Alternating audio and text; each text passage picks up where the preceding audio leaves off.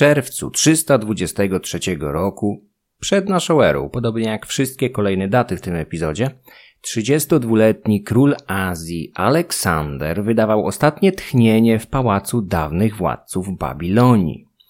W chwili śmierci był najbogatszym i najpotężniejszym człowiekiem w tej części świata, a być może nawet na całej planecie. Tajemnicza choroba przecięła nić jego życia w najmniej spodziewanym momencie, parę dni przed planowaną wyprawą do Arabii. Świadkami zgonu byli jego generałowie, oficerowie, rodzina i prości żołnierze. Śmierć Aleksandra wepchnęła całą armię macedońską w stan otępienia, paraliżu. Ciało straciło głowę sterującą jego poczynaniami. Nie padło jednak bez życia. Nie dało jeszcze za wygraną. Siłę drzemiącą w armii Macedończyków i podbitych Azjatów prędko pochwycić mieli generałowie zmarłego, zwani diadochami, od greckiego słowa diadochos, następca. Epoka diadochów, cztery dekady niemal nieprzerwanych zmagań, stanowiła kres krótkiej ery niczym nieograniczonego macedońskiego ekspansjonizmu, storpedowanego dopiero przez wewnętrzne wojny domowe. Jest to moim zdaniem jedna z najbardziej chaotycznych i fascynujących epok w historii, szczególnie starożytnej. Mamy tutaj wszystko. Starcia wielkich armii toczone od Macedonii aż po Dolinę Indusu, od piasków Egiptu po góry Zagros. W tle zaś kalejdoskop barwnych, ambitnych, a czasami nieco szalonych postaci. Królów, generałów, żołnierzy. Sporadycznie także kobiet jak starożytna Lady Macbeth, Olimpias. Epoka diadochów oferuje nam niemal wszystko. Intrygi, zamachy, zdrady, truciznę, epickie wojny, a nawet słonie bojowe. Brakuje już chyba tylko smoków. Aleksander w ostatnich dniach życia walczył z gorączką i majakami. Nie był już w stanie mówić, stąd jakiekolwiek precyzyjne instrukcje co do przekazania władzy nie były możliwe. Według tradycji miał przekazać tron najsilniejszemu, to Kratisto. Ale niektórzy z obecnych uznali, że chodzi mu o Kraterosa, najbardziej szanowanego macedońskiego generała. Z czasem, już po zgonie, w usta konającego zaczęto pośmiertnie wkładać znacznie dłuższe i bardziej elokwentne wypowiedzi. Faktem jest, że Aleksander nie przekazał nikomu bezpośrednio władzy w imperium. Przed śmiercią miał jedynie oddać pierścień ze swoją pieczęcią w ręce Perdikasa, dowódcy jazdy i jednocześnie swojego bardzo dalekiego krewnego. Sam pierścień nie uczynił go jednak królem. Władza w Królestwie Macedończyków od wieków przypadała członkom dynastii Argeadów, tej z której pochodzili Filip i Aleksander. Był jednak pewien problem. W czerwcu 323 roku na horyzoncie nie było praktycznie żadnych zdolnych do sprawowania władzy męskich członków pochodzących z tego rodu. Aleksander nie pozostawiał po sobie męskiego spadkobiercy. Admirał Nearchos zaproponował do objęcia tronu kandydaturę Heraklesa, nieślubnego syna Aleksandra i jego kochanki Barzinę, ale propozycja ta spotkała się z gwałtownym protestem niemal wszystkich uprawnionych do wyrażenia swojego zdania. Heraklesa za swoje dziecko nie uznawał nawet sam Aleksander. Jego pierwsze dziecko z Roxaną zmarło jeszcze w Indiach, jako niemowlę. Baktryjska księżniczka była w momencie śmierci męża w zaawansowanej ciąży. Rozwiązania spodziewano się w ciągu trzech miesięcy. Nikt jednak nie mógł przewidzieć, czy dziecko będzie chłopcem. Nie mówiąc już o tym, czy przeżyje poród i następujące po nim pierwsze tygodnie życia. Nad ciałem zmarłego wodza wybuchać zaczęły pierwsze konflikty. Kilku najznamienitszych wodzów kawalerii wzięło sprawy w swoje ręce, uznając, że spadkobiercą powinno być dziecko Roxany, gdy tylko przyjdzie na świat. Dopóki nie osiągnie jednak pełnoletności, radą i pomocą mają mu służyć regenci i opiekunowie zarazem. Perdikas, Leonatos, Antypater i Krateros. Dwaj pierwsi sami byli spokrewnieni z Argeadami. Cieszyli się też sporym szacunkiem jako doświadczeni i zasłużeni wodzowie. Antypater był weteranem służącym jeszcze Filipowi i jego poprzednikom. Najstarszym z diadochów, zaś Krateros był najbardziej szanowanym Macedończykiem, ulubieńcem prostych żołnierzy, w których obronie niejednokrotnie stawał, narażając się na konflikty z samym królem. Innego zdania był Ptolemeusz, który nienarodzone dziecko Roxany uważał za półbarbarzyńcę niegodnego rządzenia Macedończykami. Zamiast tego sugerował utworzenie czegoś na kształt hunty wojskowej, która rozdzieli imperium między siebie. Ostatecznie przeszła jednak mniej bezczelna propozycja ustanowienia regencji i uznania dziecka Roxany, o ile będzie chłopcem. Arbitralna decyzja garstki wodzów spotkała się z ostrym sprzeciwem oficerów niższego szczebla i prostych żołnierzy, szczególnie piechurów, którzy czuli, że cała ta regencja to nic innego jak zagrabienie władzy przez kilku prominentnych generałów. Wściekłość piechoty ukierunkował Meleager, jeden z Hetajrów, który przechwycił kontrolę nad wojskami pieszymi, domagając się w ich imieniu obwołania królem Aridaiosa, upośledzonego umysłowo przyrodniego brata Aleksandra. 36-letni Aridaios, cierpiący zapewne na jakąś formę epilepsji, przetrwał czystki, które pozbawiły życia większość mężczyzn w rodzie Argeadów, gdyż nikt nie widział w nim zagrożenia dla władzy Aleksandra. Meleager wyciągnął go z lamusa, widząc dla siebie szansę na stanie się szarą eminencją dworu i doradcą niepełnosprawnego króla. Meleager na czele tysięcy piechurów rzucił wyzwanie kawalerii, która musiała opuścić Babilon. Piechurzy wdarli się do pałacu, aby przejąć kontrolę nad ciałem zmarłego króla. W obliczu ich wyraźnej przewagi strażnicy musieli ustąpić. Perdikas zdołał uniknąć śmierci tylko dzięki osobistej charyzmie. Zdołał zastraszyć szeregowców wysłanych przez Meleagra w celu pozbawienia go życia. Sytuacja Macedończyków zmierzała w bardzo niebezpiecznym kierunku. Armię znajdującą się w sercu ledwo co zdobytego imperium, otoczoną przez przeważających liczebnie podbitych Azjatów, rozerwał wewnętrzny konflikt. Nawet wśród wojsk zgromadzonych w Babilonie Macedończycy byli wówczas w mniejszości, znacznie ustępując liczebnie kontyngentom azjatyckim przygotowanym na wyprawę arabską. Kawaleria rozpoczęła blokadę Babilonu, licząc na otrzeźwienie piechoty. Faktycznie, po kilku dniach ludzie idący za Meleagrem poszli po rozum do głowy. Rozpoczęto negocjacje. Ustalono, że Meleager jako przedstawiciel piechoty zostanie dołączony obok Perdikasa, Kraterosa i Antypatra do grona regentów, opiekunów królów. Zdecydowano się również pójść na kompromis i uznać Aridaiosa za prawowitego władcę, zasiadającego na tronie obok spodziewanego dziecka Aleksandra i Roxany. Aridaios przywdział królewski diadem na swoją głowę, przyjmując imię Filipa, w historii znany jest jako Filip III Aridaios. Ledwo opanowany kryzys w Babilonie uzmysłowił Perdikasowi ryzyko, jakie stanowi nieposkromiona armia. Meleager ciągle stanowił spore zagrożenie, dlatego regent postanowił się go pozbyć na dobre. Udając pojednanie z samozwańczym przywódcą piechoty, Perdikas zaproponował zorganizowanie na polach pod Babilonem przeglądu wszystkich formacji armii, zgodnie z zachowaniem macedońskiego rytuału. W wyznaczonym dniu zabito sukę psa, a jej wnętrznościami wyznaczono plac, na którym miały zebrać się wojska. Z jednej strony kawaleria, z drugiej zaś piechota. Na katafalku wystawiono ciało zmarłego kilka dni wcześniej króla, którego duch miał symbolicznie czuwać nad pojednaniem Macedończyków. Pierwszy, lecz nie ostatni raz. Będąc już na placu, kawaleria zaczęła nagle bez wcześniejszego porozumienia manewrować w taki sposób, jakby przygotowywała się do ataku na zbitych z tropu piechurów. Gdy w szeregach falangitów zakiełkowała konsternacja, pojawił się przed nimi Perdikas, rozpoczynając płomienną przemowę. Szybko przeszedł do łajania wichrzycieli, domagając się wydania wszystkich odpowiedzialnych za sprowokowanie konfliktu i wtargnięcie do komnaty zmarłego Aleksandra, co uznano za świętokradztwo. Przerażeni piechurzy błyskawicznie wydali trzydziestu najaktywniejszych pieniaczy, których z rozkazu regenta spętano i rzucono na ziemię. Następnie na oczach całej armii zostali stratowani przez słonie biorące udział w defiladzie. Przerażony Meleager oglądał zajście, wiedząc, że jego koniec jest już bliski. Faktycznie został stracony zaraz po śmierci swoich podwładnych. Rebelia została skutecznie spacyfikowana.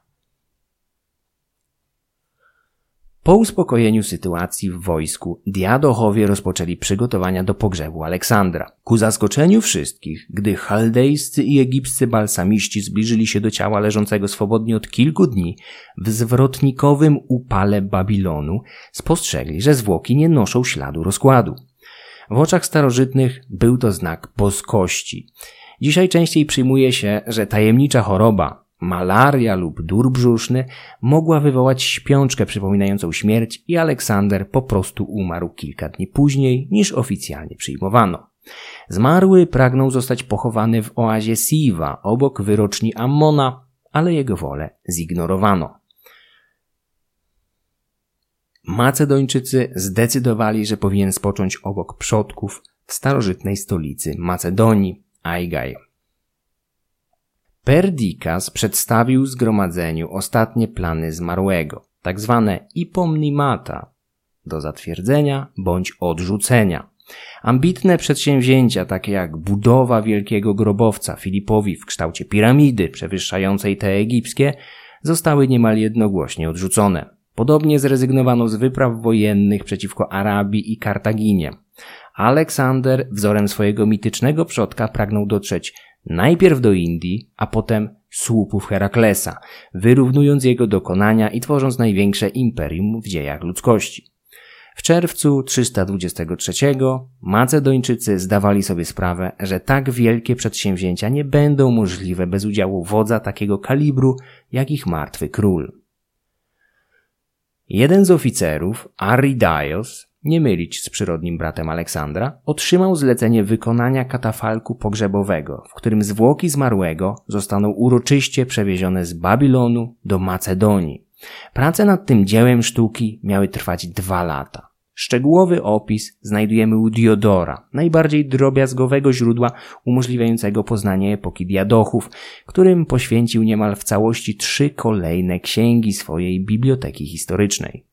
Diodor opierał się głównie na zaginionych w naszych czasach relacjach Hieronima Scardi, naocznego świadka i uczestnika wojen diadochów, z którym zresztą spotkamy się jeszcze w tym epizodzie.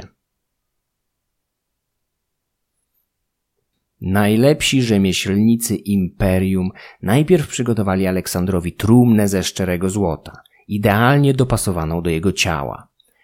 Jej wnętrze wypełniły aromatyczne substancje gwarantujące nie tylko przyjemną woń, ale i niezniszczalność zwłok.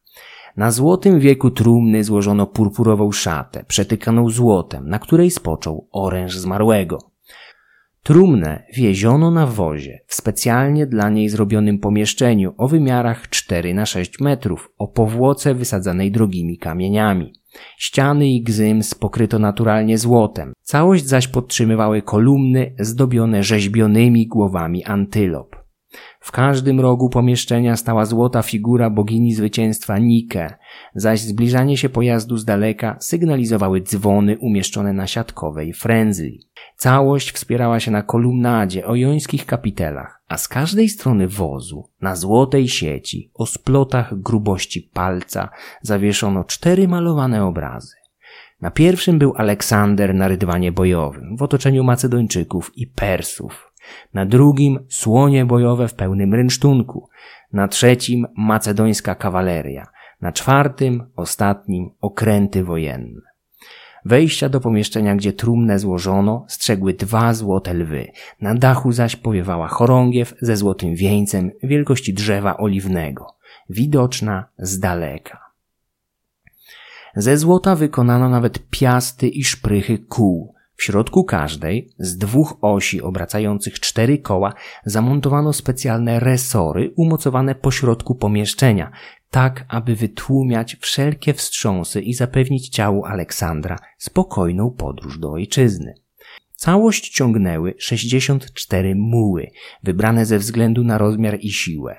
Szyję każdego z nich zdobił pozłacany wieniec. Przy każdym policzku brzęczał złoty dzwonek, a karki zwierząt przykrywały ozdoby z drogich kamieni. Oryginalny opis Diodora zawiera jeszcze więcej detali. Dość jednak rzec, że wóz pogrzebowy Aleksandra był dziełem sztuki tak niezwykłym, że na jego spotkanie wybiegały całe miasta i wioski. Ludzie ściągali z odległych krain, aby zobaczyć go na własne oczy. Wbrew planom Perdikasa i Macedończyków, cenny pojazd nigdy jednak nie dotarł do Macedonii. Co się z nim stało? Dowiemy się wkrótce. Gdy ciało Aleksandra stygło, podobnie jak ledwo zażegnany konflikt macedońskiej piechoty i kawalerii, w babilońskim pałacu rozgrywał się dramat perskich małżonek zmarłego. Roxana, spodziewająca się wkrótce narodzin potomka, weszła w układ z Perdikasem, który pomógł jej w wyjątkowo okrutnej intrydze. Baktryjska księżniczka zaprosiła do swoich komnat pod pozorem rozmów Stateire i Drypatis, kolejno wdowy po Aleksandrze i Hefajstionie.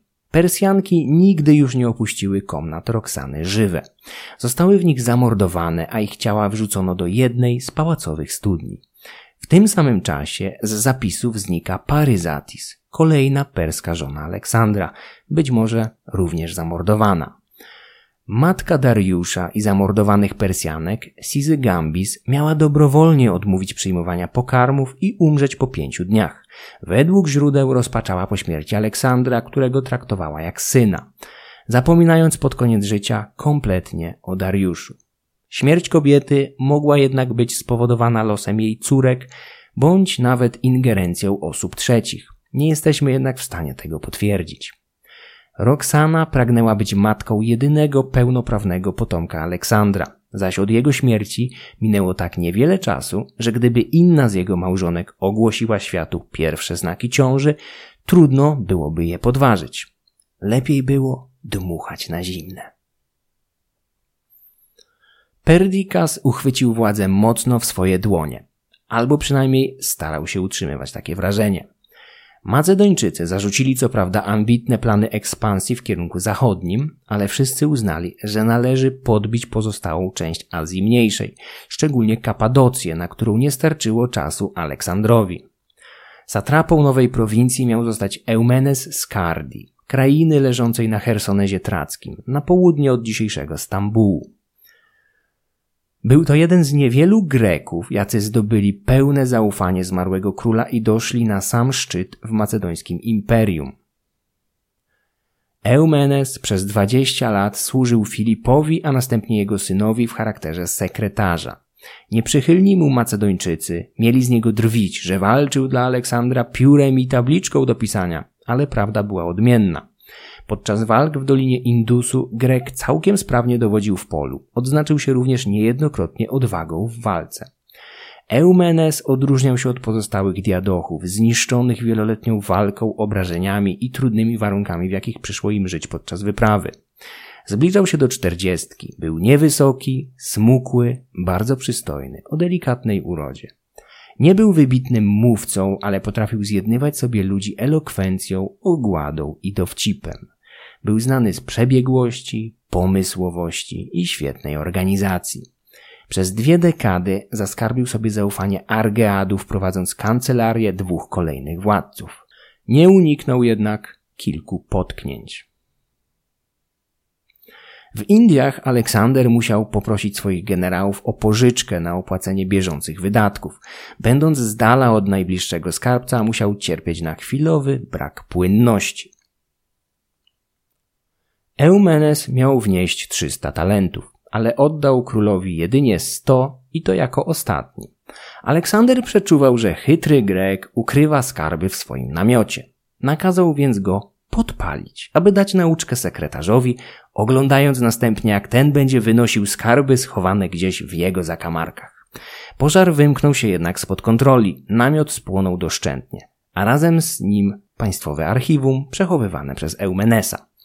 W zgliszczach namiotu faktycznie odkryto skarby, częściowo stopione, a ich wartość oceniono na tysiąc talentów. Aleksander nie wziął nic z tego. Żałował jednak spalonego archiwum, chociaż z jego rozkazu udało się odtworzyć znaczną jego część dzięki kopiom dokumentów przechowywanym przez satrapów. Eumenes Podpadł swojemu królowi także z powodu ostrego konfliktu, jaki miał z Hefajstionem, który postawił go w trudnej sytuacji, szczególnie po śmierci tego ostatniego. Eumenes, jako jeden z niewielu Greków na dworze pełnym Macedończyków, musiał ciągle uważać, aby jego działania nie zostały uznane za nazbyt ambitne. Pomimo tego, jego niepodważalne talenty pozwoliły mu wspiąć się na sam szczyt i zachować pozycję długo po śmierci Aleksandra. Eumenes musiał poruszać się ostrożnie i sprytnie, niczym Odyseusz w jaskini Polifema. Zresztą na jego drodze wkrótce miał stanąć nawet pewien cyklop. W 323 roku Perdikas i Eumenes ruszyli na podbój Kapadocji, prosząc o pomoc satrapów sąsiednich prowincji. Wsparcia oczekiwano także od Antygona Monoftalmosa, jednookiego, satrapy Frygi. Antygon był jednym z najstarszych diadochów Aleksandra. W chwili śmierci króla miał około 60 lat. Służył jeszcze Filipowi i to w jednej z jego kampanii stracił oko, zdobywając sobie przydomek monoftalmosa, jednookiego. Czasem zwany był także cyklopem, przydomkiem, którego nie znosił. Antygon był mężczyzną wielkiego wzrostu, prawdziwym olbrzymem, grubym, silnym, rubasznym i owialnym. Aleksander dostrzegł i docenił jego talenty na samym początku wyprawy, czyniąc go satrapą strategicznie położonej Frygi, przez którą przebiegały szlaki komunikacyjne z Macedonią. Sprawność i lojalność Antygona nigdy nie zostały poddane przez Aleksandra w wątpliwość. Bez zakłócenia sprawował swoją funkcję nie tylko do śmierci króla, zdołał zachować ją także później. Jednooki był prywatnie bliskim przyjacielem Eumenesa. Pomimo tego, wezwany przez Perdikasa na pomoc Grekowi, Antygon zignorował rozkaz. Perdikas i Eumenes tymczasem zdołali w krótkiej kampanii kompletnie pobić Ariaratesa, perskiego satrapę urządującego w Kapadocji od dekad. Oporny satrapa dostał się do niewoli, a wkrótce później został z rozkazu regenta królestwa dla przestrogi ukrzyżowany. Perdikas prędko dał się poznać jako człowiek surowy i pryncypialny, sprawujący władzę ciężką ręką. Nie przysporzyło mu to zbyt wielu przyjaciół. Tym bardziej, że coraz więcej satrapów miało własne plany co do imperium Aleksandra. Zmarły król podtrzymywał w kraju zdobytym włócznią, jak zwano podbite ziemię, perską administrację z rozdziałem władzy wojskowej od cywilnej. Każda prowincja miała jednego oficjela zarządzającego administracją i skarbcem oraz drugiego sprawującego pieczę nad wojskiem. Gdy zabrakło Aleksandra, ten rozsądny i ograniczający niezależność system zaczął się sypać.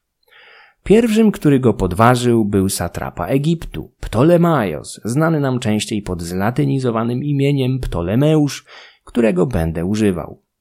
Syn Lagosa był jednym z siedmiu somatofylaksów, prywatnych ochroniarzy Aleksandra, cieszącym się niemal bezgranicznym zaufaniem króla. Przebywającym w jego otoczeniu niemal cały czas, pod bronią. Lagida, jak zwano Ptolemeusza, był przeciwieństwem Perdikasa. Słynął z łagodności, poczucia humoru i wspaniałomyślności. Do tego był świetnym wodzem, często dającym dowody odwagi, uwielbianym przez szeregowych żołnierzy. Krążyły pogłoski, jakoby był nieślubnym synem Filipa, który znany z rozwiązłego trybu życia miał przyprawić Lagosowi rogi, płodząc małego Ptolemeusza. Po śmierci Aleksandra, satrapa Egiptu, nie robił nic, aby dementować owe pogłoski, wręcz je podsycał. Zagarnął całą władzę tak militarną, jak cywilną w swojej satrapii. Bez konsultacji z Perdikasem zajął także Cyrenajkę, chociaż trzeba przyznać, że zrobił to na prośbę jej mieszkańców, atakowanych przez armię bezrobotnych najemników, osieroconych przez skarbnika Aleksandra, Harpalosa, który jakiś czas wcześniej tuż przed śmiercią króla sprzeniewierzył duże środki ze skarbca, a następnie, profilaktycznie, uciekł na zachód, do Grecji, zbierając po drodze licznych najemników do ochrony. Na Krecie Harpalosa spotkała śmierć, zaś jego ludzie pod wodzą niejakiego Tybrona, który zresztą własnoręcznie pozbawił życia pracodawcę, wpadli na pomysł założenia własnego państwa. Padło na Cyrenajkę. Najemnicy Tybrona, starający się podbić cały kraj, byli typowym produktem ubocznym wieloletnich wojen i chaosu, jaki wyprawa Aleksandra przyniosła tej części świata. Ptolemeusz skrupulatnie działał na nerwy Perdikasowi, ale w 321 roku przekroczył wszelkie granice. Dowiedziawszy się, że wóz z ciałem Aleksandra właśnie wyruszył z Babilonu, satrapa Egiptu, ruszył do Syrii, gdzie wyjechał naprzeciw konduktowi pogrzebowemu i dzięki swojemu niekwestionowanemu urokowi osobistemu, wzmocnionemu brzękiem złota, zdołał przekonać dowódcę pochodu do zmiany kierunku. Ciało Aleksandra zamiast do Macedonii udało się na południe, nad Nil. Ptolemeusz złożył zwłoki zmarłego króla w Memphis, a kilka lat później, gdy ukończono wreszcie budowę Aleksandrii, z wielką pompą przeniósł tam ciało Aleksandra. Jednocześnie starannie dbał o żywotność plotek o swoim pokrewieństwie ze zmarłym. W ten sposób sprytny satrapa starał się wszelkimi sposobami wzmocnić swoją legitymizację władzy w czasach, w których najlepszym sposobem na to było podkreślanie swoich związków z wielkim wodzem. Choćby poprzez posiadanie jego ciała, już wówczas traktowanego niczym najświętsza relikwia. W macedońskiej tradycji przychylnym okiem patrzyło się na następcę, który pochował swojego poprzednika. Tym łatwiej zrozumieć nam przychodzi motywację Ptolemeusza. Dzień rozprawy z Ptolemeuszem nadciągał, ale Perdikas i jego stronnicy, których moglibyśmy określić mianem royalistów, musieli wcześniej uporać się z nawarstwiającymi się problemami dręczącymi młode imperium. W Helladzie wybuchła wojna zwana Lamijską, która postawiła pod znakiem zapytania całą macedońską hegemonię w tym rejonie.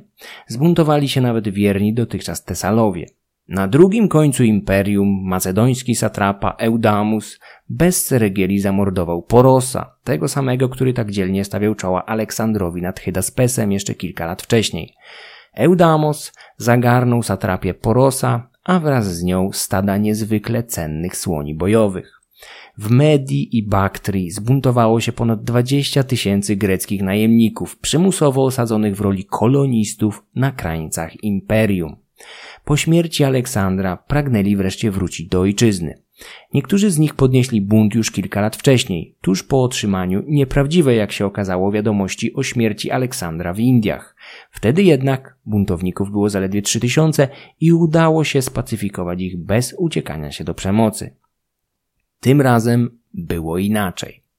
Perdikas nie mógł się rozdwoić, więc do Medii wysłał Peytona, jednego z somatofylaksów Aleksandra, zdolnego i szaleńczo odważnego wodza, o którym jeszcze nieraz usłyszymy w tej historii. Przewidujący Perdikas obawiał się, że ambitny Peyton zatrzyma zbuntowanych Greków, a następnie zasili nimi swoje szeregi. Regent królestwa nakazał Peytonowi w obecności przydzielonych mu żołnierzy wymordować wszystkich zbuntowanych osadników, a ich dobytek oddać Macedończykom. Nowy satrapa Medi ruszył na wschód. Jego Macedończycy, wzmocnieni azjatyckimi zaciągami, przecięli drogę rebeliantów. Wywiązała się krótka walka, w której ludzie Peytona z łatwością pokonali Greków. Hellenowie poddali się i złożyli broń. W tym momencie Peyton, zgodnie z przewidywaniami Perdikasa, faktycznie chciał ich oszczędzić i przyjąć pod swoje skrzydła, ale jego ludzie, pamiętający instrukcje Perdikasa, jeszcze tego samego dnia rzucili się na bezbronnych rebeliantów i zabili wszystkich, jakich tylko byli w stanie. Następnie zaś zagarnęli ich, zapewne niemały, dobytek. Armie okresu hellenistycznego składały się w dużej mierze z zawodowych żołnierzy, najemników, którzy przemieszczali się niczym kondotierzy z jednego teatru wojennego na drugi, ciągnąc za sobą rodziny i wszystko, co zdobyli w ciągu swej kariery. Pokonanie takiego przeciwnika i zagarnięcie jego taborów było dla zwycięzców szansą na zdobycie prawdziwej fortuny, o czym jeszcze niejednokrotnie przekonamy się w tej historii. Bunty w Baktrii i Medii nie wyczerpywały problemów Perdikasa. Nie lepiej było w samym sercu imperium. W Azji Mniejszej, w krainie zwanej Pizydią, lokalne ludy Izaurów i Larandów od lat skutecznie opierały się macedońskiej władzy, a całkiem niedawno buntownicy pozbawili nawet życia lokalnego satrapę, Balakrosa, dawniej jednego z somatofylaksów Aleksandra. Po rozprawie z Ariaretesem Perdikas ruszył na buntowników. Zdołał zdobyć miasto Larandów, w którym zabito wszystkich mężczyzn, a resztę ludności sprzedano w niewolę. Tymczasem drugie miasto, bronione przez Izaurów, nie zamierzało tanio sprzedać skóry. Macedończykom zależało na zdobyciu znanego z zasobności miasta jak najszybciej, aby zdobyć skarby i niewolników. Los chciał jednak inaczej. Izaurowie, wiedząc, że ich los jest przypieczętowany, a tylko kwestią czasu pozostaje upadek fortecy, podjęli się desperackiego kroku. Pewnego dnia wszyscy mężczyźni broniący grodu zgromadzili swoje rodziny. Kobiety, dzieci, starców w domach, a następnie wszystkich wymordowali. Po tej masakrze podpalili wszystkie zabudowania razem z ciałami rodzin i całym dobytkiem, oddając wszystko płomieniom – a na koniec wrócili na mury z jeszcze większą desperacją walcząc przeciwko Macedończykom. Ludzie Perdikasa z początku osłupiali tym, co działo się na ich oczach. Prędko jednak uzmysłowili sobie, że cały łup wymyka im się z rąk. Tym energiczniej rzucili się więc do szturmu. Wkrótce doszło do jednej z najdziwniejszych scen w wojnach tej epoki. Oblężeni niszczyli swoje miasto, zaś oblegający wdzierali się do niego, aby gasić pożary rozniecane przez mieszkańców.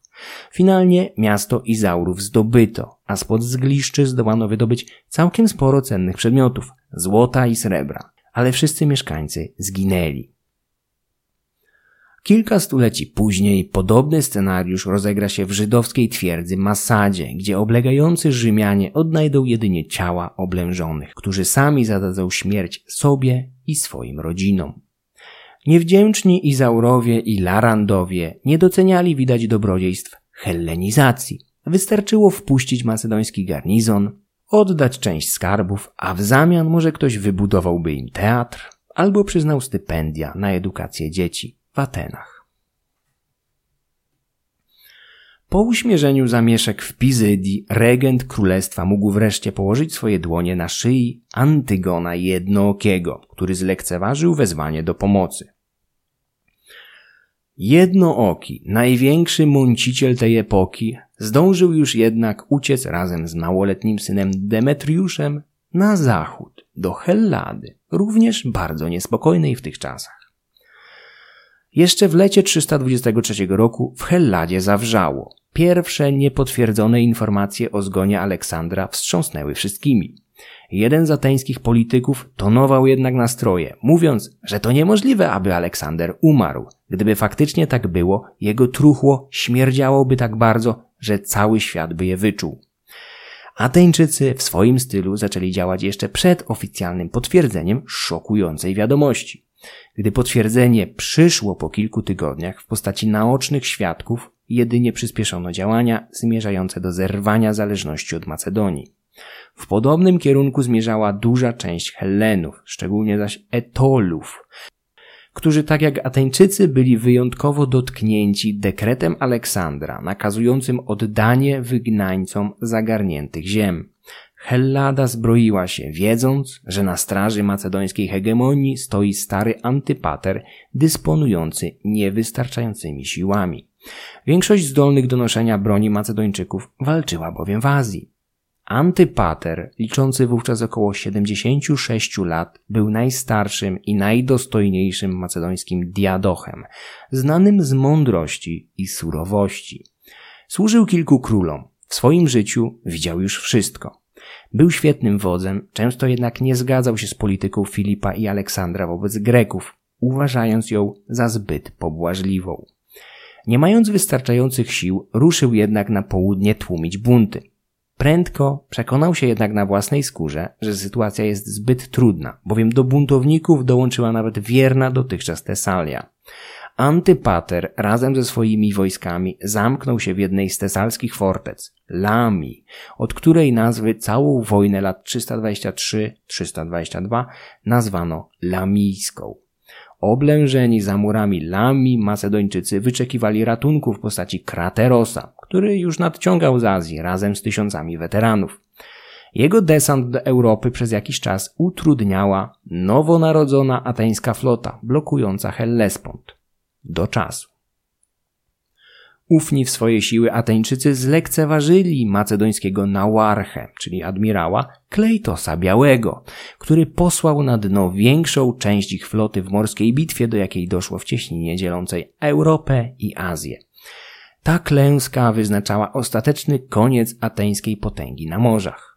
Klejtos Biały zaś, którego nie powinniśmy mylić z Klejtosem Czarnym, przyjacielem Aleksandra zamordowanym przez króla podczas pijackiej sprzeczki, po tych morskich zwycięstwach nad Atenami miał przybrać strój Posejdona. Dowodził swoją flotą, trzymając w ręku trójząb boga mórz, a petentów przyjmował przybrany w purpurę. Jeszcze jeden nietuzinkowy Macedończyk do rosnącej kolekcji. Z pomocą Antypatrowi nadciągnął jednak nie tylko Krateros.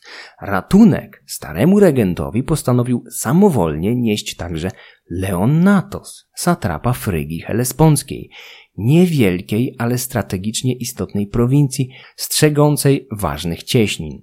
Leonnatos, dawny somatofylaks Aleksandra, zdolny i dzielny dowódca wyższego szczebla, nie działał jednak z pobudek altruistycznych. Tle była bowiem kobieta. Siostra Aleksandra, Kleopatra, po śmierci brata dostrzegła dla siebie szansę na większy udział we władzy.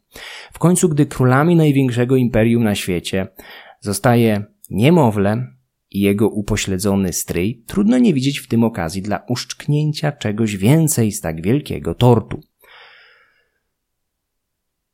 Kleopatra zaproponowała swoją rękę Leonnatosowi, zaś satrapa, cieszący się pokrewieństwem z rodziną panującą, błyskawicznie zrozumiał, co to oznacza. Zawierając małżeństwo z rodzoną siostrą samego Aleksandra, bardzo popularną zresztą wśród Macedończyków i ich armii, on, spokrewniony z Argeadami, błyskawicznie stałby się czołowym pretendentem do tronu. Mógłby stać się regentem małoletniego Aleksandra, a z czasem postąpić jak przed laty Filip II z Amentasem, pozbawić Malca tronu. Leon Natos przy wszystkich swoich zaletach miał też istotną wadę. Nie umiał trzymać języka za zębami. O swoich planach poinformował Eumenesa, sugerując mu udanie się do Europy. Eumenes, mający wielu wrogów w otoczeniu Antypatra, odmówił. Prędko udał się do Perdikasa, informując go o planach Leonnatosa. Leonnatos tymczasem błyskawicznie zebrał takie wojsko, jakie tylko był w stanie zgromadzić i ruszył ratować księżniczkę zagrożoną przez smoka pod postacią greckich rebeliantów. Leon Natos był znany z pewnej ekscentryczności i skłonności do naśladowania Aleksandra, co akurat nie było niczym niezwykłym wśród diadochów. Ubierał się jak zmarły król, nosił podobną fryzurę, zapewne tak samo jak on przekrzywiał głowę na lewą stronę. Był zapalonym zapaśnikiem i lekkoatletą. Ćwiczył jedynie na egipskim piasku, który sprowadzano dla niego z nad Nilu w karawanach sunących przez całą Azję. Dosiadał najlepszych nisajskich wierzchowców hodowanych na równinach pod górami Zagros. Dzielny Leonnatos gnał na czele podobnych sobie junaków i w końcu wtargnął do Tesalii, gdzie od razu przystąpił do ofensywy. Jego armia zadała spore straty Helenom, jednak nie wszystko poszło zgodnie z planem. Znany z brawury Leon Natos zawsze walczył na przedzie, jak Aleksander. Jego kawaleria zapędziła się jednak na jakieś podmokłe, bagniste tereny, gdzie utknęła walcząc z grecką piechotą. Leon Natos walczył jak szalony. W końcu zaś, wielokrotnie ranny, został zniesiony z placu walki przez przyjaciół. Zmarł wkrótce w obozie z powodu odniesionych ran. Jak widać, nie było mu pisane, zostanie kolejnym Aleksandrem. Antypater odetchnął z ulgą. Odsiecz Leon Natosa przerwała trwające od miesięcy oblężenie, a większa część jego wojsk pozostała nienaruszona. Zostali wcieleni do sił starego regenta, który wycofał się do Macedonii, czekając tam na przybycie Kraterosa. Kleopatra zaś dalej pozostała najlepszą partią w królestwie. Oblężenie Lami, ciągnące się przez całą zimę 323-322 roku, udowodniło, że Grecy nie wyciągnęli żadnych wniosków z rewolucji, jaką Macedończycy wprowadzili w kwestii oblężeń w ciągu ostatnich dwóch dekad. Filip czy Aleksander zdobyłby Lamię zapewne w kilka tygodni. Helenowie zaś, niezdolni do przeprowadzenia skutecznego szturmu, po prostu stali pod murami, czekając aż Macedończycy umrą z głodu. Wiosną 322 roku do Macedonii wkroczył wreszcie Krateros, prowadząc tysiące weteranów pamiętających jeszcze kampanię Filipa. Razem z nimi szli perscy lekkozbrojni najemnicy walczący, o ironio, w obronie macedońskiej hegemonii w Europie. Krateros jest postacią, przy której trzeba się zatrzymać, przynajmniej na moment. Podczas wojny lamijskiej generał miał pewnie około 50 lat. Trzy dekady nieustannych kampanii odcisnęły jednak piętno na jego ciele i zdrowiu. Krateros uchodził za najzdolniejszego, zaraz po Aleksandrze, wodza podczas całej wyprawy azjatyckiej. Znany był z konserwatywnych poglądów i przywiązania do macedońskiej tradycji. Często wstawiał się za prostymi żołnierzami, czym zaskarbił sobie ich bezgraniczne oddanie. Po śmierci Aleksandra Krateros był najpopularniejszym żywym Macedończykiem, jaki chodził i oddychał. Był takim człowiekiem, z którym każdy, absolutnie każdy Macedończyk chciałby się napić piwa, nawet abstynent. Taki Maximus z gladiatora. Jednocześnie nie wykazywał jednak żadnych ambicji ukierunkowanych na zagarnięcie władzy. Po przybyciu do Europy błyskawicznie podporządkował się starszemu wiekiem i rangą Antypatrowi. Sojusz dwóch wodzów wzmocniło małżeństwo. Antypater wydał za Kraterosa swoją córkę, Filę, dobiegającą wówczas do trzydziestki, znaną z mądrości i rozwagi, cech, które zapewne odziedziczyła po ojcu. Tandem Krateros Antypater, dysponujący wielką jak na warunki Hellady 45-tysięczną armią, prędko przeszedł do ofensywy. Siły Greków stopniały w trakcie ciągnącej się wojny. Wielu obywateli, hoplitów powróciło do swoich domów i gospodarstw. W wielkiej bitwie, do jakiej doszło w sierpniu 322 roku pod Krannon w Tesalii, Macedończycy z łatwością pokonali mniej liczne siły Hellenów, nad którymi przeważali w stosunku 3 do 2. Wynik wojny był już właściwie przesądzony po zwycięstwach na morzu i lądzie. Macedończycy powoli posuwali się na południe, przyjmując kapitulację kolejnych miast, rzadko uciekając się do szturmów. Na Ateny padł blady strach, jednak i tym razem miasto zdołało wynegocjować ciężkie, lecz w ich sytuacji dość rozsądne warunki. W mieście miał stanąć macedoński garnizon. Utracono wyspę Samos, a wszyscy podżegacze mieli zostać straceni. Ateny zdołały w ciągu dwóch dekad odegrać wiodącą rolę w rozpętaniu trzech przegranych wojen z Macedonią, które prowadziły w zdecydowanej mierze rękami sojuszników, a na koniec i tak uniknęły zagłady jak Teby czy krwawej hekatomby jak Spartanie pod Megalopolis. Surowość warunków narzuconych Ateńczykom po wojnie lamijskiej wynikała ze swobody działania, jaką miał wreszcie Antypater, niezwiązany nadzorem Filipa czy Aleksandra. Z drugiej strony złagodził nieco swoje pierwotne warunki pod wpływem ateńskiego posła Fokiona, wiekowego stratega i zarazem swojego przyjaciela. Macedończycy twardo domagali się tym razem stracenia ludzi, których uznali za podżegaczy, a których Filip określił kiedyś mianem tych, dla których Pokój był wojną, a wojna pokojem. Chodziło oczywiście o przedstawicieli stronnictwa demokratycznego, wśród nich zaś szczególnie słynnego Demostenesa. Ateński mówca i odwieczny wróg Macedonii salwował się ucieczką na peloponeską wyspę Kalawrię, gdzie ukrywał się przez jakiś czas w świątyni Posejdona. Tam jednak wytropili go oficerowie Antypatra. Ateńczyk sam odebrał sobie życie w październiku 322 roku, zażywając truciznę.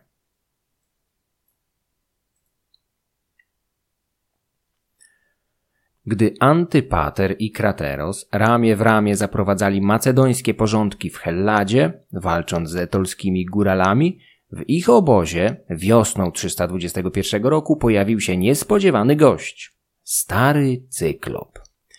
Antygon Jednooki, który właśnie uciekł ze swojej satrapii przed gniewem Perdikasa, stanął przed dwoma wodzami, prosząc ich o pomoc w poskromieniu tyrana, na jakiego jego zdaniem miał wyrastać regent z Babilonu. Antypater i jego nowy zięć uwierzyli w rewelacje Antygona, które zapewne były poparte licznymi dowodami, mniej lub bardziej prawdziwymi. Przerwano pacyfikację Etoli, zawarto rozejm z góralami i przygotowano się do wojny domowej w Azji. Najważniejszym powodem podjęcia przez Antypatra decyzji o wojnie przeciwko Perdikasowi była informacja, jakoby ten ostatni miał być na zaawansowanym etapie negocjacji małżeńskich z Kleopatrą. Tą samą, która jeszcze kilka miesięcy wcześniej chciała wyjść za Leonnatosa. Wiadomość o planach małżeńskich Perdikasa była tym bardziej szokująca, że opiekun królów był już umówiony z Antypatrem na ożenek z jego córką, Nikają. W tym momencie rozwija się przed nami całe piękno i chaos macedońskiej opery mydlanej. Kleopatra chciała z Leonnatosem, ale jak nie wyszło, to skontaktowała się z Perdikasem, który miał już przecież ożenić się z córką Antypatra, tworząc w ten sposób potężny sojusz między strategami Azji i Europy. Poczynaniami Kleopatry z pewnością sterowała albo przynajmniej je błogosławiła Lady Macbeth starożytności, Olimpias pociągająca za sznurki ze swojej ojczyzny, kraju epirockich molosów, żyjących gdzieś w dzisiejszej Albanii. Brzmi jak moda na sukces? Nie, poczekajcie moment. W Macedonii były bowiem jeszcze inne kobiety z królewskiego rodu, które również stanęły w szranki, walcząc o władzę. Na wydaniu był przecież Filip Aridaios, król Macedończyków. Upośledzenie i ogólna nieprzydatność tak do walki jak polityki czy administracji tego jegomościa w żadnym wypadku nie zmniejszały jego walorów na rynku matrymonialnym. Filip być może był jedynie niemym aktorem posłusznie podążającym za Perdikasem, ale był też królem, synem Filipa II.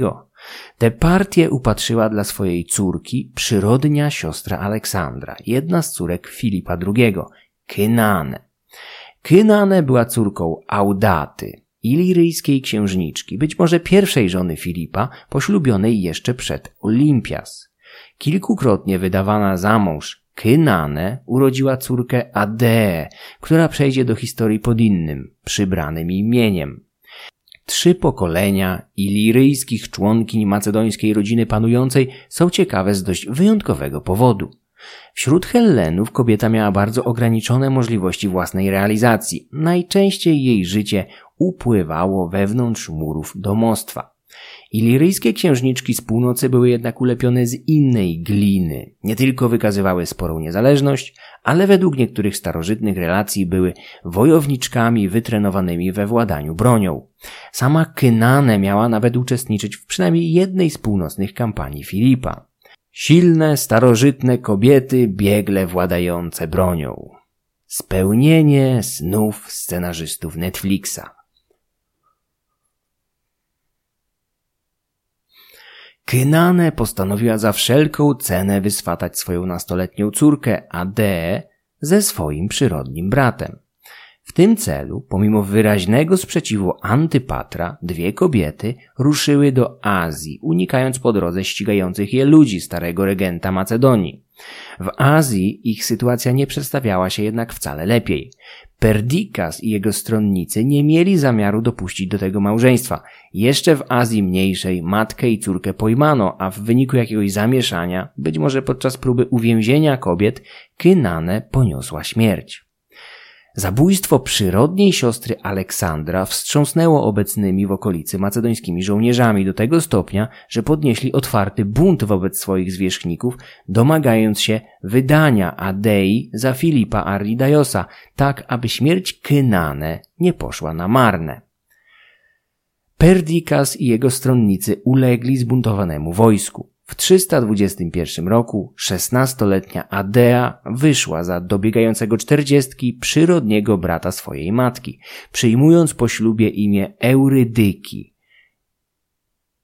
To samo, jakie przybrała jej babka Audata zaraz po poślubieniu Filipa II. Eurydyka spełniła w ten sposób swoje ambicje. Być może podejrzewała, że obejmowanie tronu sypiącego się w posadach imperium nie jest najbezpieczniejszą decyzją. Na pewno jednak nie przeczuwała, że z tego powodu umrze tragicznie w ciągu zaledwie czterech lat.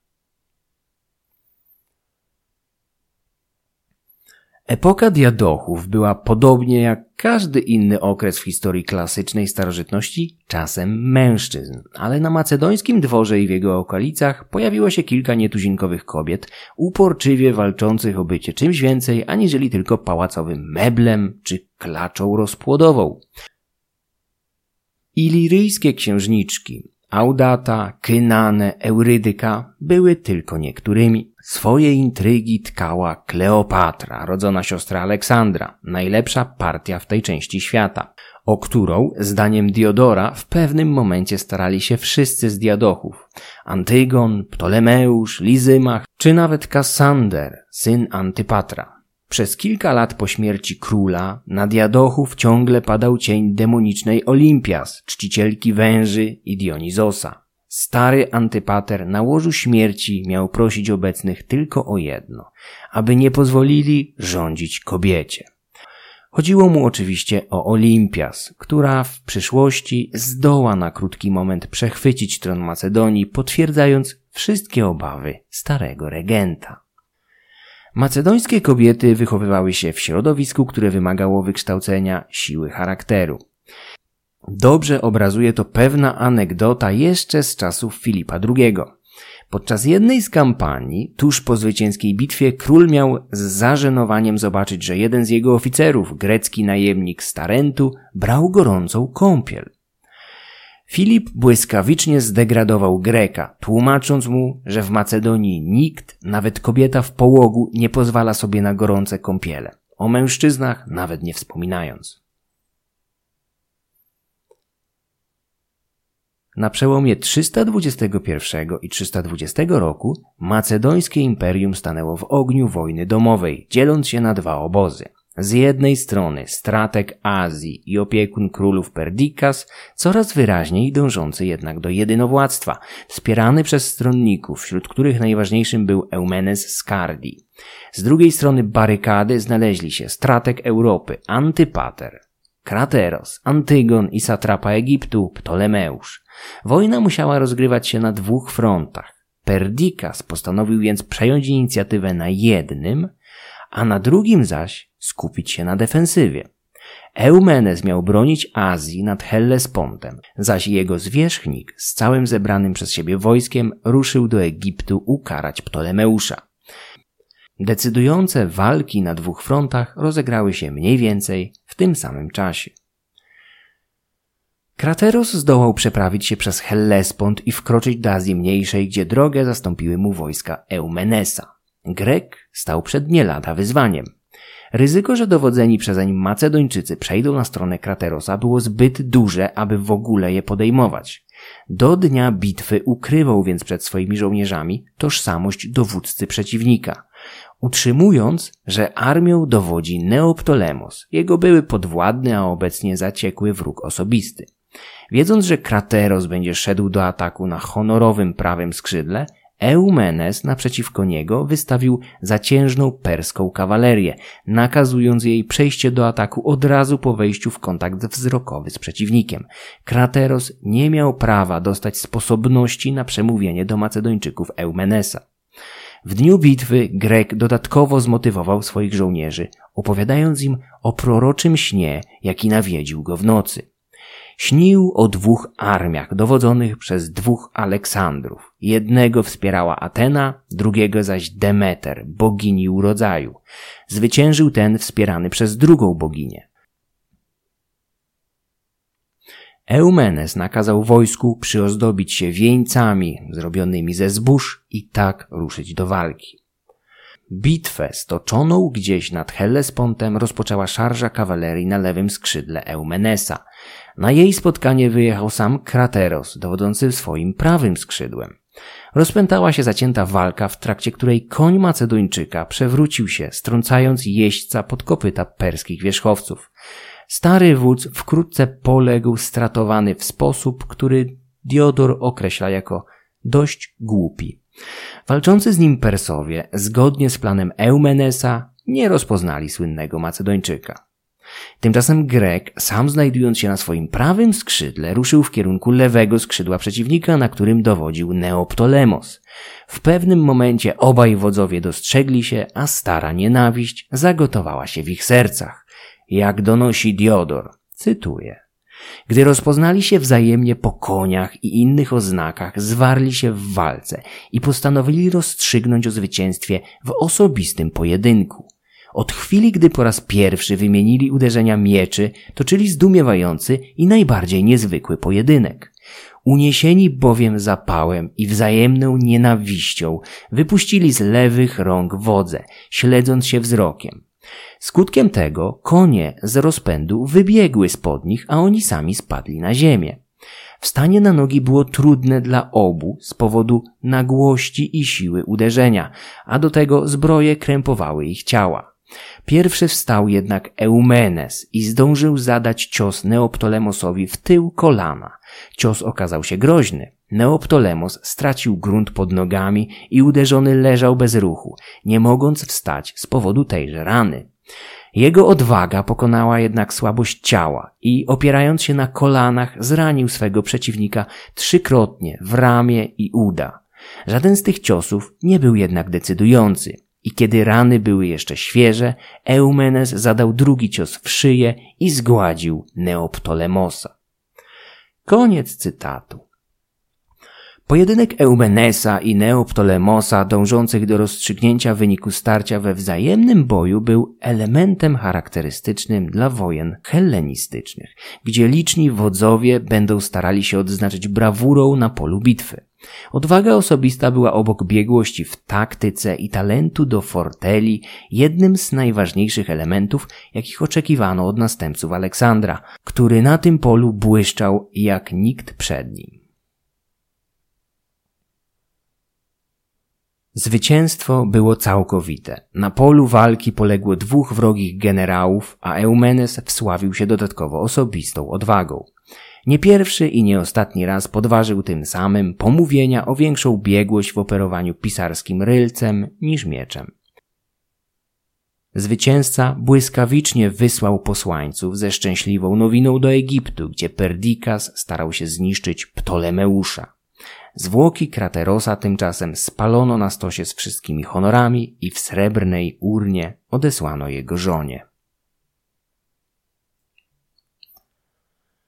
Perdikas wkroczył nad Nil w maju lub czerwcu 320 roku na czele dużej armii, a dla uprawomocnienia misji wziął ze sobą także dwóch marionetkowych królów.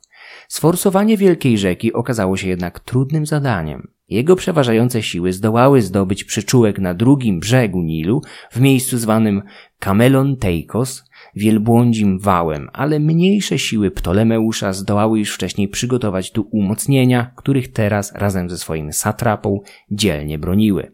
Kolejne ataki ludzi Perdikasa odbijały się od palisady. Nie pomogły nawet słonie. Ptolemeusz miał w pewnym momencie sam stanąć na wałach z długą sarisą w dłoniach i kłuć wielkie zwierzęta po pyskach, celując w oczy. Po kilku nieudanych próbach Perdikas nakazał odwrót. Jego wojska zaczęły szukać łatwiejszego miejsca do przeprawy w górze rzeki. Kilka dni później w okolicy Memphis armia inwazyjna odkryła idealny brud, w którym woda sięgała piechurom zaledwie do szyi. Ponieważ w tym miejscu był wyjątkowo silny prąd, Perdikas nakazał zbudować pomysłową, żywą zaporę. Najpierw do rzeki wkroczyły słonie, które stojąc w poprzek całego jej koryta nieco złagodziły siłę prądów. Z drugiej strony zaś stanęli jeźdźcy na koniach, którzy mieli za zadanie chwytać piechurów znoszonych przez silny nurt. Pomiędzy tymi dwoma kolumnami maszerować zaczęła piechota. Gdy na drugim brzegu znalazło się już około 3000 żołnierzy, stała się rzecz niespodziewana i z początku niezrozumiała. Poziom wody w rzece nagle się podniósł, zasłaniając nowych piechurów aż po czubek głowy. Dalsza przeprawa była w ten sposób niemożliwa. Zaskoczony Perdikas szybko zrozumiał, co się stało. Setki słoni i wierzchowców stojących w nurcie wzbijało piasek wyścielający koryto rzeki. Naruszony piasek podnosił się do góry i szybko unosił się dalej wraz z nurtem. Po przemaszerowaniu kilku tysięcy żołnierzy, dno rzeki obniżyło się o kilkadziesiąt centymetrów wybranego w ten sposób piasku. Perdikas i w tym miejscu musiał nakazać odwrót. Kilka tysięcy piechurów na drugim brzegu musiało teraz na własną rękę z uzbrojeniem przebyć szeroki na kilkaset metrów Nil. W tym samym czasie zbliżały się do nich siły Ptolemeusza, który dowiedział się o desancie. Satrapa Egiptu dodatkowo wystraszył ludzi Perdikasa za pomocą podstępu. Jego siły poruszały się po pustyni, wzbijając spore tumany kurzu. Konie co jakiś czas specjalnie cwałowały, aby jeszcze zwiększyć piaskową chmurę. Ptolemeusz nakazał gnać obok żołnierzy stada kus, owiec i świń z przyczepionymi wiązkami słomy, tak aby piaskowa chmura zbliżająca się do sił Perdikasa wydawała się jeszcze większa. Podstęp Ptolemeusza był jednym z tych, jakie zapewniały błyskotliwym generałom nieśmiertelną sławę. Antypater kilka lat wcześniej podczas walk w Helladzie kazał tuż przed jedną z bitew sługom, niewolnikom i ciurom obozowym dosiąść mułów i osłów. Taką barwną menażerię ustawił następnie tuż za pełnowartościową kawalerią, oszukując tym samym przeciwników co do liczebności swojej jazdy. Tymczasem uwięzieni na drugim brzegu Nilu żołnierze Perdikasa na widok nadciągającej chmury zwiastującej armię Ptolemeusza wpadli w panikę, rzucając się do wody. Zmęczeni wcześniejszą przeprawą łatwo ulegali silnym prądom. Wielu utonęło albo zostało zniesionych daleko od swojego obozu. Setki z nich miały paść ofiarą licznych w tej części rzeki krokodyli. Desant był katastrofą. Tej nocy w obozie Perdikasa doszło do rozruchów. Żołnierze byli wściekli z powodu nieudanych przepraw i utraty kilku tysięcy towarzyszy, pochłoniętych przez nurt rzeki i dzikie zwierzęta, jeszcze zanim zdołali zetrzeć się z wrogiem. Nad głową Perdikasa zebrały się chmury, zwiastujące niezwykłą burzę, lecz prawdziwą nawałnicę. W środku nocy do namiotu wodza wkroczyło trzech wysokiej rangi oficerów. Peyton, Seleukos i Antigenes. Bez zbędnych ceregieli wyciągnęli miecze i zaszlachtowali nieudolnego dowódcę. Perdikas miał około 35 lat w chwili śmierci. Nigdy nie był zbyt popularny wśród oficerów i prostych żołnierzy. Uchodził za męża krwawego i ponad wszystko pragnącego rządzić siłą, jak podsumował go jeden z kronikarzy. Po zabójstwie wodza żołnierze wpadli w amok i zaczęli rabować jego dobytek, mordując przy okazji jego stronników. W tym szaleństwie zginęła nawet Atalanta, siostra Perdikasa, towarzysząca armii na wyprawie. Dwa dni po śmierci stratega Azji, w obozie jego zbuntowanej armii nad Nilem, pojawili się wysłannicy Eumenesa, niosący radosną nowinę o zwycięstwie nad Hellespontem. Gdyby przybyli Kilka dni wcześniej wszystko zapewne wyglądałoby inaczej. W obozie tymczasem był już Ptolemeusz. Satrapa Egiptu z typową dla siebie przebiegłą łaskawością przybył do żołnierzy martwego przeciwnika, wioząc im niezbędne zaopatrzenie. Żołnierze z miejsca chcieli ogłosić go nowym strategiem Azji i opiekunem królów, ale rozsądny Ptolemeusz odrzucił te awanse. Wiedział, jak wielkie ryzyko niosą ze sobą tego typu wyróżnienia. Ciało poprzedniego stratega Azji właśnie stygło obok. Jemu na tym etapie wystarczał Egipt. Wiadomość o zwycięstwie Eumenesa zostałaby kompletnie zignorowana, gdyby nie fakt, że zawierała informacje o śmierci Kraterosa. Szeregowi Macedończycy wpadli w furię. Wojsko zorganizowało zgromadzenie, na którym zdecydowaną większością głosów zatwierdzono wyjęcie spod prawa i skazanie Eumenesa na śmierć. Grek spadł tym samym z nieba do piekła, stając się najbardziej poszukiwanym człowiekiem w imperium, takim, którego mógł bez żadnych konsekwencji zabić dosłownie każdy. Upadek Perdikasa przechylił szale wojny na stronę koalicjantów. Zwłaszcza, że ludzie Eumenesa zaczęli masowo porzucać jego sprawę, wyraźnie przegraną. Wkrótce w Syrii pojawili się Antypater i Antygon Jednooki, zamierzający połączyć się z armią i Ptolemeuszem. W syryjskim mieście Triparadeisos doszło w 320 roku do konferencji, na której zwycięzcy ponownie podzielili między siebie imperium, aktualizując ustalenia zawarte w Babilonie trzy lata wcześniej. Przed tym musieli się jednak uporać z nieoczekiwaną komplikacją Eurydyką. Siedemnastoletnia królowa, małżonka upośledzonego Filipa Aridajosa, nie zamierzała tak jak jej mąż być jedynie statystą w tej epickiej operze mydlanej. Wykorzystując zamieszanie, podburzyła wojsko, przekonując, że antypater jest mu dłużny jakieś pieniądze.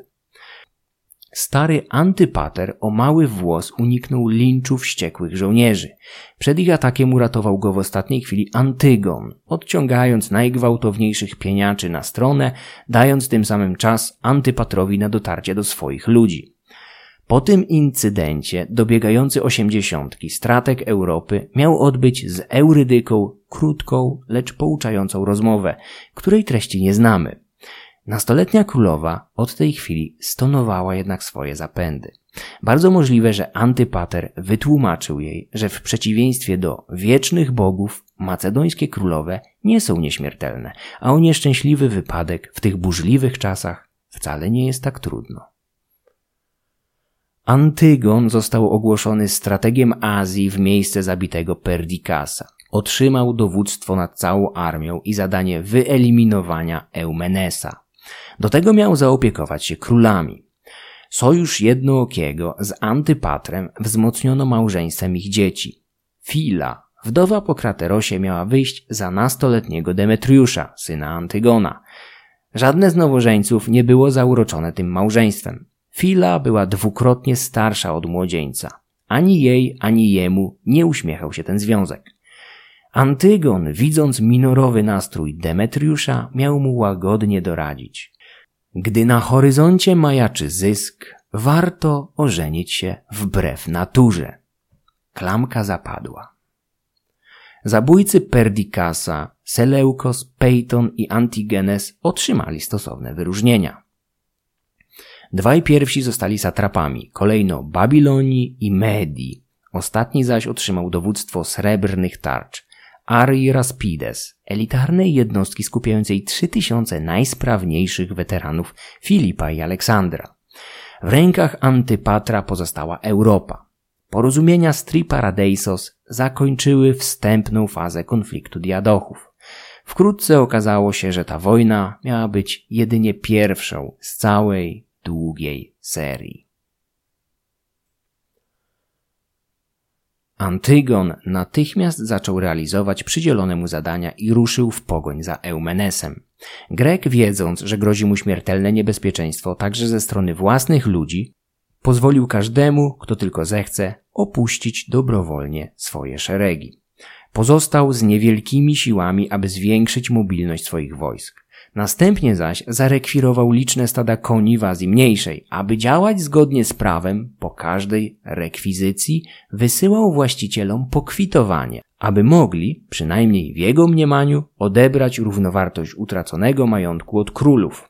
Eumenes ciągle uważał się za walczącego w imieniu prawowitych władców imperium i wierzył w odwrócenie niesprzyjającej mu sytuacji. Antygon deptał po jego piętach, zadając siłą Eumenesa pierwszą klęskę pod Orkynią w Azji Mniejszej w 319 roku. Bitwa pod Orkynią ukazała część z szerokiego wachlarza umiejętności dwóch nieprzeciętnych dowódców. Antygon dysponował znacznie słabszymi siłami. Pomimo tego zdołał zrobić na przeciwniku wrażenie, że ma dwa razy więcej piechoty. Jednocześnie zaś przekupił Apollonidesa, dowódcę kawalerii Eumenesa. Zdrada oficera zaowocowała kompletną klęską Greka, który musiał uciekać z pola walki. Nie na długo jednak.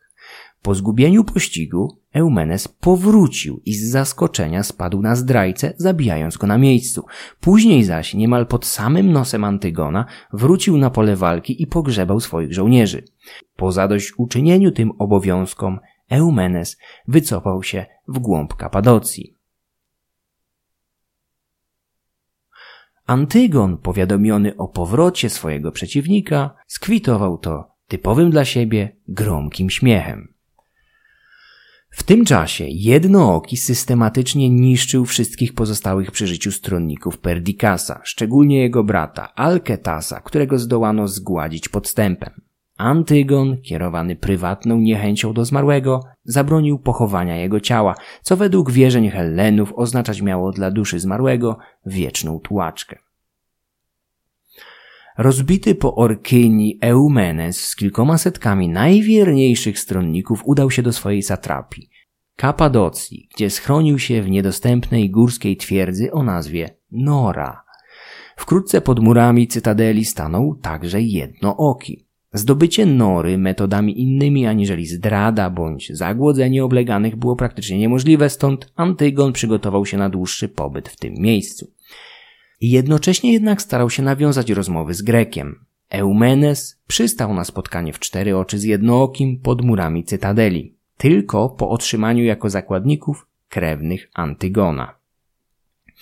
Obaj diadochowie byli niegdyś przyjaciółmi, stąd ich rozmowa miała dość nieoficjalny charakter. Atmosfera jednak szybko zgęstniała, gdy wokół dyskutantów zaczęli się gromadzić Macedończycy Antygona, chcący na własne oczy zobaczyć zabójcę Kraterosa, jak nazywali teraz Eumenesa. W kierunku Greka poleciały najpierw wyzwiska, a potem kamienie. Antygon, ręczący za jego nietykalność, zbeształ żołdaków. Potem zaczął sam ciskać w nich kamieniami, a gdy i to nie pomogło, objął Eumenesa swoimi wielkimi ramionami i odszedł z nim jak najdalej od zuchwałych żołnierzy. Eumenes żądał przywrócenia mu jego poprzedniej pozycji i cofnięcia wyroku śmierci. Negocjacje nie przyniosły porozumienia. Oblężenie Nory trwało do jesieni 319 roku, przez niemal cały rok. W tym czasie kilkuset ludzi uwięzionych razem ze swoimi wierzchowcami w niewielkiej cytadeli cierpiało mnóstwo niewygód. Eumenes starał się podtrzymywać towarzyszy na duchu. Znalazł także rozwiązanie problemu braku przestrzeni do ruchu dla koni. Wierzchowce uwięzione na małej przestrzeni szybko straciłyby wszelkie walory, gdyby nie znaleziono dla nich sposobu na realizowanie potrzeby aktywności fizycznej. Eumenes wpadł na pomysł zbudowania specjalnego urządzenia, które zainstalowane w największym budynku cytadeli wykorzystywano do codziennego trenowania koni. Specjalne liny podtrzymujące przednie nogi zwierząt podnosiły je nieznacznie do góry, tuż nad ziemię. Zestresowany tym koń przez jakiś czas wierzgał, dodatkowo motywowany do tego przez tresera, pocąc się przy tym obficie. Dzięki takim krótkim, codziennie powtarzanym treningom zwierzęta zachowywały sprawność fizyczną. Jesienią 319 roku Hieronim Skardi, poseł Eumenesa do Antypatra i zarazem naoczny świadek tych wydarzeń, powrócił z Macedonii przynosząc przełomową wiadomość. Stary Antypater umarł w lecie tego roku. Przeżył 80 lat, podczas których widział właściwie wszystko. No może poza smokami. Jego młodość przypadła na okres agonii Królestwa Macedońskiego, targanego przez wszystkich bez wyjątku sąsiadów. Gdy miał około 40 lat, na tron wstąpił Filip, który w ciągu kolejnych dwóch dekad odwrócił pasmo klęsk w procesję zwycięstw, czyniąc Macedonię najpotężniejszym państwem w Europie. Jego syn z kolei zdominował tę część świata. Przed śmiercią Antypater prosił tylko, aby nie przekazywać tronu kobiecie. Zapewne chodziło mu o Olimpias, ale możliwe, że lękał się także młodej Eurydyki, w której zobaczył to samo, czego nie znosił w matce Aleksandra. Na łożu śmierci przekazał swoje stanowisko nie synowi Kassandrowi, ale weteranowi wojen Filipa i Aleksandra, Poliperchonowi. Antypater nie zamierzał wbrew pogłoskom tworzyć królewskiej dynastii antypatrydów. Wyraźnie liczył, na przekór rozsądkowi, że może udać się utrzymanie Zjednoczonego Królestwa pod berłem rządzących od stuleci Argeadów. Mylił się. Nie docenił Kassandra, jednocześnie przeceniając Poliperchona, starego oficera z arystokratycznego rodu. Przed śmiercią Antypater zdołał jeszcze sprowadzić obu królów do Macedonii, wyraźnie bowiem obawiał się wzrostu potęgi Antygona, ich dotychczasowego opiekuna. Przeniesienie rodziny królewskiej do ojczyzny Z jednej strony zapewniło jej większe bezpieczeństwo, ale z drugiej pozostawiło Azję na pastwę wojujących diadochów, nieograniczonych niczyim autorytetem, nawet tak symbolicznym jak ten roztaczany przez czteroletniego Aleksandra i upośledzonego Aridajosa. Zgon Antypatra wstrząsnął wszystkimi diadochami. Możliwe także, że zaniepokoił tych członków rodziny królewskiej, którzy w przeciwieństwie do Filipa Aridajosa i Aleksandra IV zdawali sobie sprawę, co się wokół nich dzieje. Krateros i Antypater byli jedynymi, którzy mogli roztoczyć opiekę nad Argeadami do czasu, gdy maleńki Aleksander IV dorośnie. Perdikas i Leonatos z kolei, którzy również zginęli w ostatnich latach, byli ostatnimi dorosłymi mężczyznami spokrewnionymi z rodem panującym, szczególnie w przypadku Leonatosa. Końcem 319 roku tron, albo raczej trony, kusiły coraz bardziej. Antygon postanowił czym prędzej zakończyć przedłużające się oblężenie Nory, proponując Eumenesowi wolność w zamian za przysięgę wierności. Grek poprosił o szkic tejże przysięgi, wedle której miał zobowiązać się do służby królom macedońskim i Antygonowi. Jednooki opuścił oblężenie zajęty innymi sprawami. Eumenes zaś wprowadził do tekstu przysięgi drobną zmianę. Na samym jej początku dopisał imię Olimpias. Tak zmieniony tekst przedstawił oficerom Antygona, którzy razem z wojskiem zaakceptowali poprawki. Eumenes razem z nimi zaprzysiągł nową wersję, po czym wraz ze swoimi ludźmi opuścił cytadelę. Gdy Antygon dowiedział się o zmianach w przysiędze, wpadł we wściekłość. Umieszczenie imienia Olimpias przed nim dawało jej przewagę w razie jakiegokolwiek konfliktu interesów, a do tego już wówczas jednooki wiedział, że będzie podążał za racją stanu swojej dynastii, nie zaś Argeadów czy matki Aleksandra. Eumenes tymczasem pognał na wschód, jednocześnie nawiązując kontakt z Poliperchonem i Olimpias. Matka Aleksandra i nowy zwierzchnik Macedonii tworzyli coraz słabszą frakcję, którą moglibyśmy nazwać royalistami. Prędko porozumieli się z Eumenesem, mianując go ich przedstawicielem w Azji z bardzo szerokimi prerogatywami. Wszyscy wierni Argeadom, satrapowie i dowódcy mieli wspierać go militarnie i finansowo. Pod komendę Greka oddelegowano także 3000 weteranów ze słynnych srebrnych tarcz. Byli to najstarsi, najbardziej doświadczeni i zasłużeni żołnierze macedońscy, pamiętający jeszcze kampanię Filipa, a czasem także jego poprzedników. Ich nazwa wzięła się od posrebrzanych tarcz, jakie tylko oni w armii macedońskiej mieli prawo nosić. Diodor i Plutarch zgodnie podkreślają, że wszyscy oni mieli przynajmniej 60 lat na karku, niektórzy zaś zbliżali się do 70. Pomimo tego, jak miały udowodnić kampanie najbliższych lat, ciągle nie mieli sobie równych w boju. Dowództwo nad srebrnymi tarczami miało mieć niebagatelny wpływ na dalsze losy Eumenesa. Grek musiał się śpieszyć, gdyż wspieranie rodu Argeadów i Olimpias nie leżało w interesie wszystkich diadochów. Rosnąca potęga i wpływy Antygona zaczęły budzić obawy tak w Pelli, jak innych satrapiach, z których jednooki zaczął siłą przepędzać legalnych zarządców. Pozostali diadochowie, jak choćby wiecznie intrygujący Ptolemeusz, cicho wspierali jednookiego w walce z Eumenesem, na którym ciągle ciążył wyrok śmierci, dziwnym zbiegiem okoliczności niezdjęty przez Poliperchona. Następca Antypatra miał zresztą masę innych problemów na głowie, a w tym największy z nich Kassandra. Najstarszy syn Antypatra nie przełknął zniewagi, jaką było dla niego wywyższenie starego, co najmniej sześćdziesięcioletniego Poliperchona. Kassander zbliżał się wówczas do czterdziestki i liczył na przejęcie schedy po ojcu. Postać Kassandra jest jedną z najbardziej dyskusyjnych wśród diadochów. W młodości pozostał w Europie, nie brał więc udziału w wyprawie Aleksandra. W Babilonie pojawił się dopiero pod koniec życia króla, gdzie od razu wszedł w kolizję z władcą, publicznie wyśmiewając oddających mu pokłony Persów. Aleksander w odpowiedzi bez zastanowienia przetestował wytrzymałość pałacowych ścian za pomocą głowy Kassandra. Syn Antypatra do końca życia szczerze nienawidził za to króla.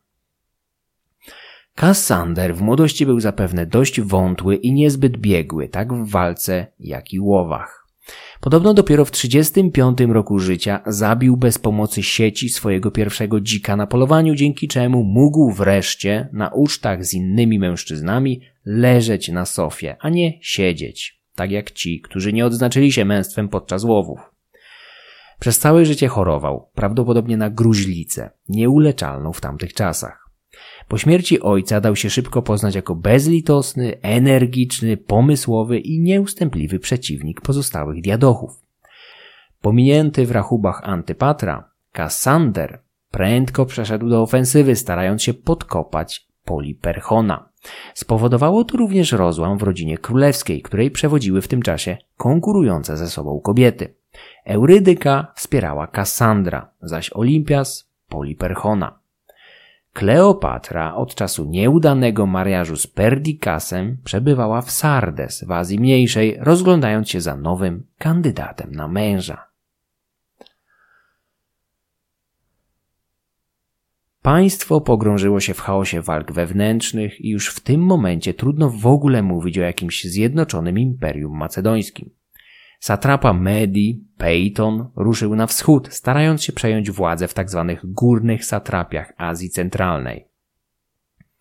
Powstrzymała go przed tym dopiero zdecydowana akcja tamtejszych zarządców.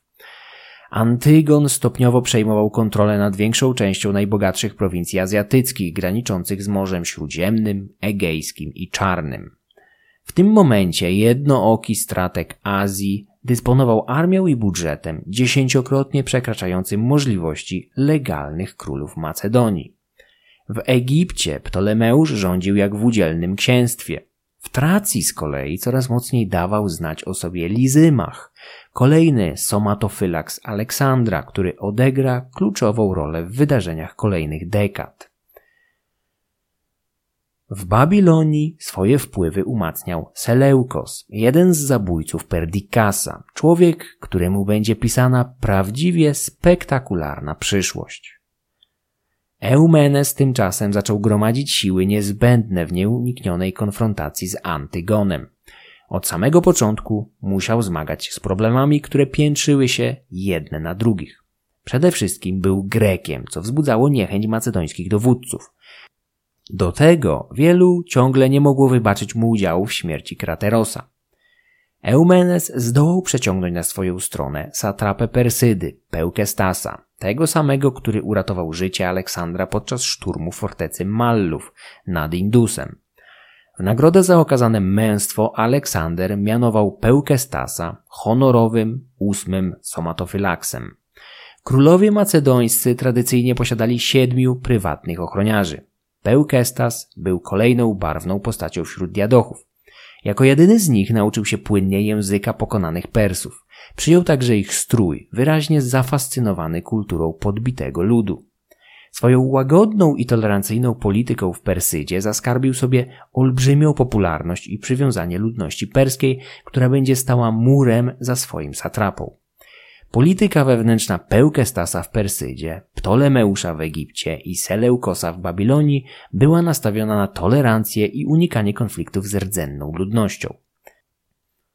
Dzięki temu trzej satrapowie zaskarbili sobie olbrzymią popularność i nie wiemy nic o buntach przeciwko ich panowaniu. Część Macedończyków zrozumiała i przyjęła łagodną wobec podbitych politykę Aleksandra, która z kolei była przedłużeniem dawnych metod stosowanych przez Achemenidów. Paradoksalnie, w tym olbrzymim imperium, po nagłej śmierci jego twórcy, większość buntów wywołali Macedończycy i Grecy. Azjaci, choć wielokrotnie liczniejsi, byli najczęściej biernymi widzami i statystami w spektaklu diadochów. Poza Pełkestasem, Eumenesa wsparł Antigenes, dowódca srebrnych tarcz, i Eudamos, satrapa Indii, który przybył do Greka prowadząc 120 słoni odebranych Porosowi. Eumenes prędko wyczuł, że w tym towarzystwie jego dowództwo opiera się na wątłych fundamentach, bo takimi były w 319 roku dekrety królów. Sprytny Grek wymyślił sposób na rozładowanie napięcia i pozorne umniejszenie swojego znaczenia. Pewnego dnia oznajmił macedońskim podwładnym, że we śnie odwiedził go sam Aleksander. Król obiecał Eumenesowi, że będzie wspierał jego sprawę i towarzyszył armii. Poprosił o drobną przysługę. W obozie macedońskich royalistów miano postawić królewski namiot, a w nim tron, zbroje, berło i insygnia władzy Aleksandra. Zmarły król obiecał, że jego duch będzie towarzyszył Macedończykom za każdym razem, gdy tylko będą obradować w jego namiocie.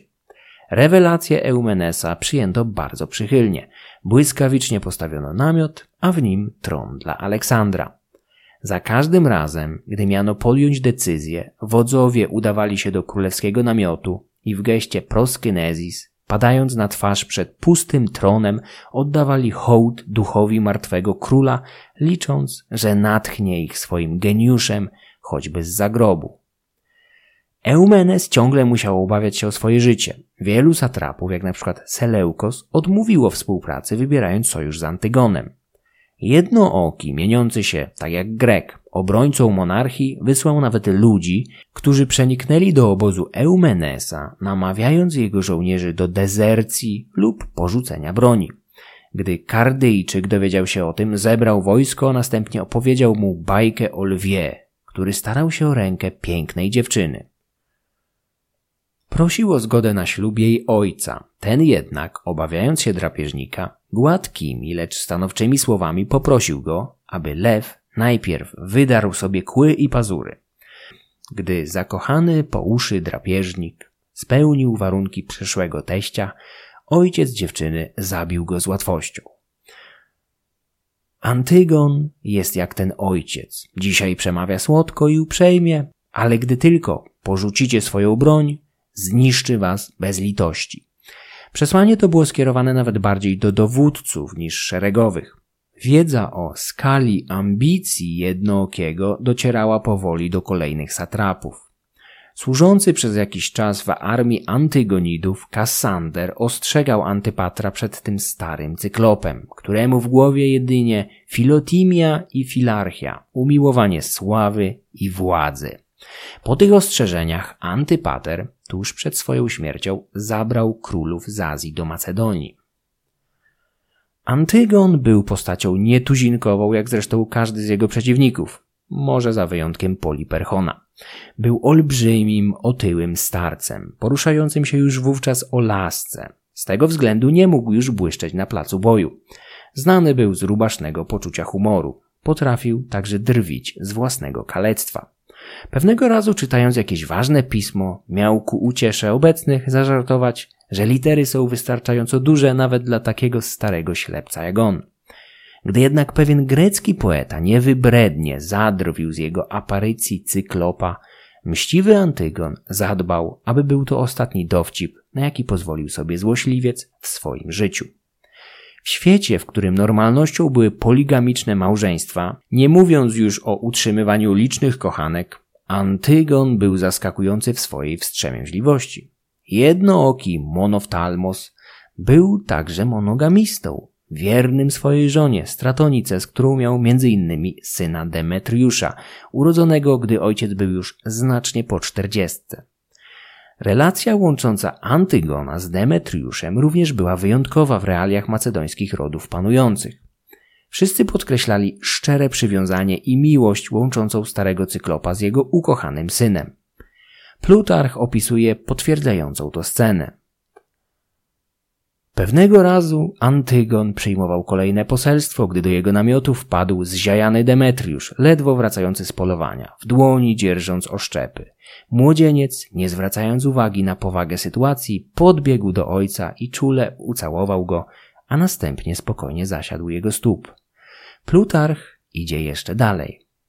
Pozytywne albo wręcz ciepłe relacje rodzinne panujące w dynastii Antygonidów przeszły na kolejne pokolenia, bowiem pierwszy przypadek mordu rodzinnego w tej dynastii miał miejsce dopiero półtora wieku później, gdy Filip V, przedostatni król Macedonii, w 179 roku pozbawił życia swojego syna Demetriusza, podejrzewanego o współpracę z Rzymianami.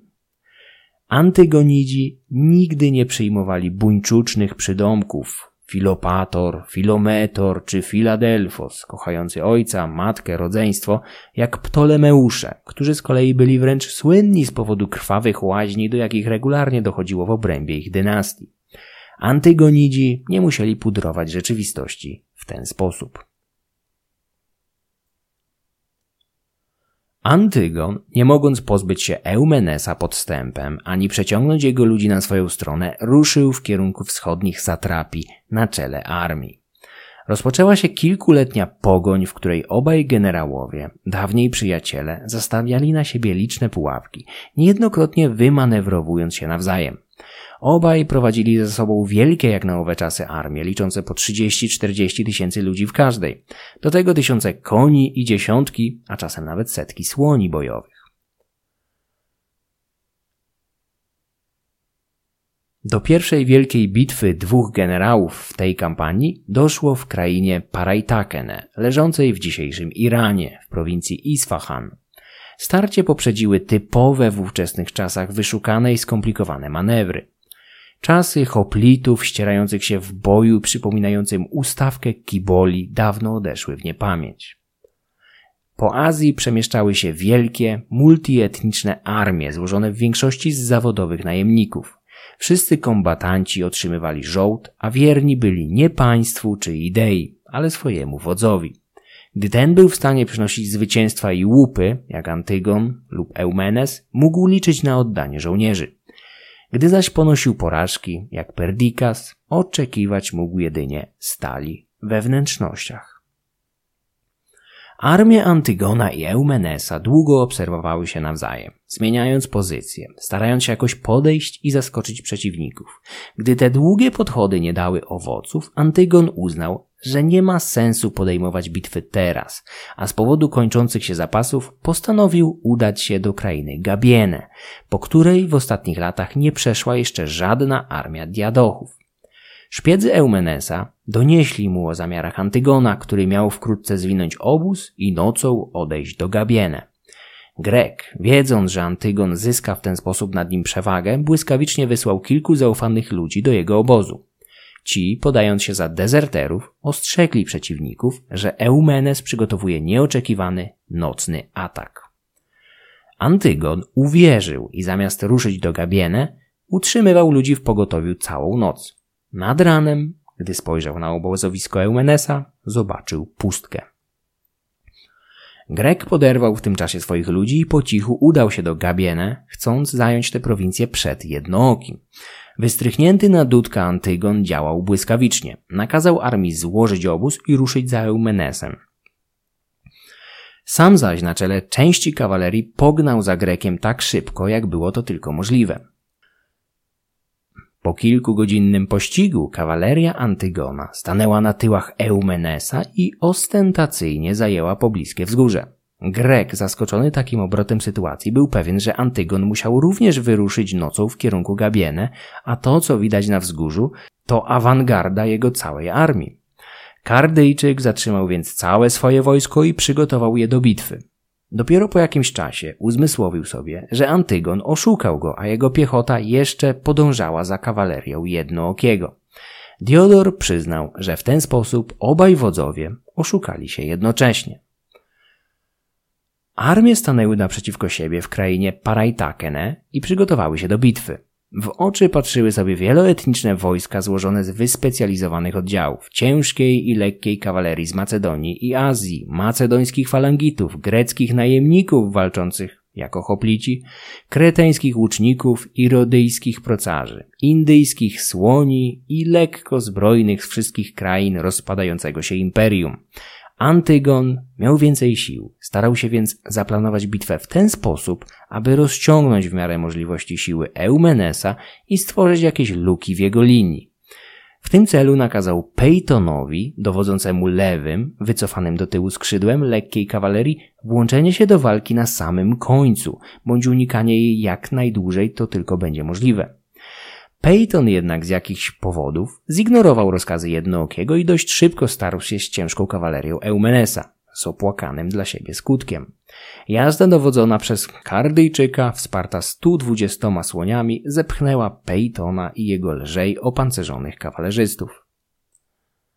W tym samym czasie falangici zwarli się w centrum i tutaj także górę wzięli ludzie Eumenesa, szczególnie zaś srebrne tarcze, które błyskawicznie zaczęły spychać z pola walki mniej doświadczonych i znacznie młodszych piechurów jednookiego. Jedynie na prawym skrzydle kawaleria antygonidów, dowodzona przez debiutującego w boju o takiej skali Demetriusza, dawała radę siłom Eumenesa. W miarę upływu czasu losy bitwy przybierały nieprzychylny obrót dla Antygona. Ten jednak wciąż czekał odpowiedniego momentu, aby wysłać rezerwy do walki. Moment taki nadszedł wieczorem, gdy siły Eumenesa, spychające przeciwników z pola walki, wytworzyły wreszcie lukę. Antygon miał zaledwie jedno oko, ale wystarczyło ono, aby dojrzeć tę okazję. W mgnieniu oka wysłał w ten rejon część rezerw, które od flanki zaatakowały falangitów Eumenesa. Szala bitwy znowu wyrównała się. Z upływem dnia bitwa pod Paraitakene zmieniła się w chaotyczne zmagania odizolowanych jednostek, spowitych kurzem wzniesionym przez kopyta koni i stopy piechurów. W końcu walczących rozdzielił zmrok. Za zwycięzcę bitwy w tamtych czasach uważano tego, kto zdołał zagarnąć pole walki wraz z ciałami poległych. Dlatego obie armie jeszcze długo po zmierzchu nie chciały oddalić się do obozów. W końcu dało jednak znać o sobie zmęczenie, a żołnierze i dowódcy Eumenesa zmusili Greka do wycofania się do obozowiska. Antygon był w stanie zmusić swoich żołnierzy do pozostania tam, gdzie skończyli walczyć, a następnie spędzenia nocy na pobojowisku. Mógł więc ogłosić się zwycięzcą. Nad ranem sytuacja zaczęła jednak wyglądać niepokojąco. Do jednookiego zgłosili się posłowie Eumenesa proszący o prawo do zebrania poległych i wyprawienia im pogrzebu. Antygon w tym momencie wiedział już, że stracił 3700 ludzi, podczas gdy Eumenes jedynie nieco ponad 500. Aby ukryć te dysproporcje, zatrzymał delegatów Eumenesa w swoim obozie przez kilka godzin tym czasie jego ludzie zdołali zebrać większość poległych. Wyczerpane starciem wojska zajęły się organizacją pochówku poległych. Po stronie Eumenesa życie stracił niejaki Keteus, hinduski oficer, którego opłakiwały dwie małżonki równocześnie. Zgodnie z hinduską tradycją zmarły mężczyzna miał zostać spalony na stosie razem z jedną ze swoich żon, a każda z nich chciała odejść do zaświatów razem z małżonkiem. Zgodnie z przekazem Diodora, przywilej, w dużym cudzysłowie, samo spalenia w ramach sati przysługiwał najstarszej małżonce, ale tylko wtedy, jeżeli nie urodziła wcześniej dzieci lub nie była w ciąży. Starsza małżonka Keteusa była akurat w ciąży, zaś młodsza, dotychczas bezdzietna, jeszcze nie. Obie kobiety zaczęły otwarcie sprzeczać się o prawo do spłonięcia na stosie razem z mężem, aż w końcu Eumenes i jego oficerowie musieli powołać prowizoryczny trybunał do rozsądzenia sporu. Grek po analizie hinduskich zwyczajów wydał Salomonowy wyrok. Oznajmił, że prawo do sati ma młodsza żona, starszą dyskwalifikowała ciąża. Starsza z kobiet odeszła łukając, złorzecząc i rwąc sobie włosy z głowy. Młodsza zaś z godnością spłonęła na stosie, nie wydając przy tym żadnego okrzyku. Grecy i Macedończycy byli pod wielkim wrażeniem Sati. Cała armia w ciszy trzykrotnie obeszła płonący stos, na którym ogień trawił zwłoki Keteusa i jego małżonki.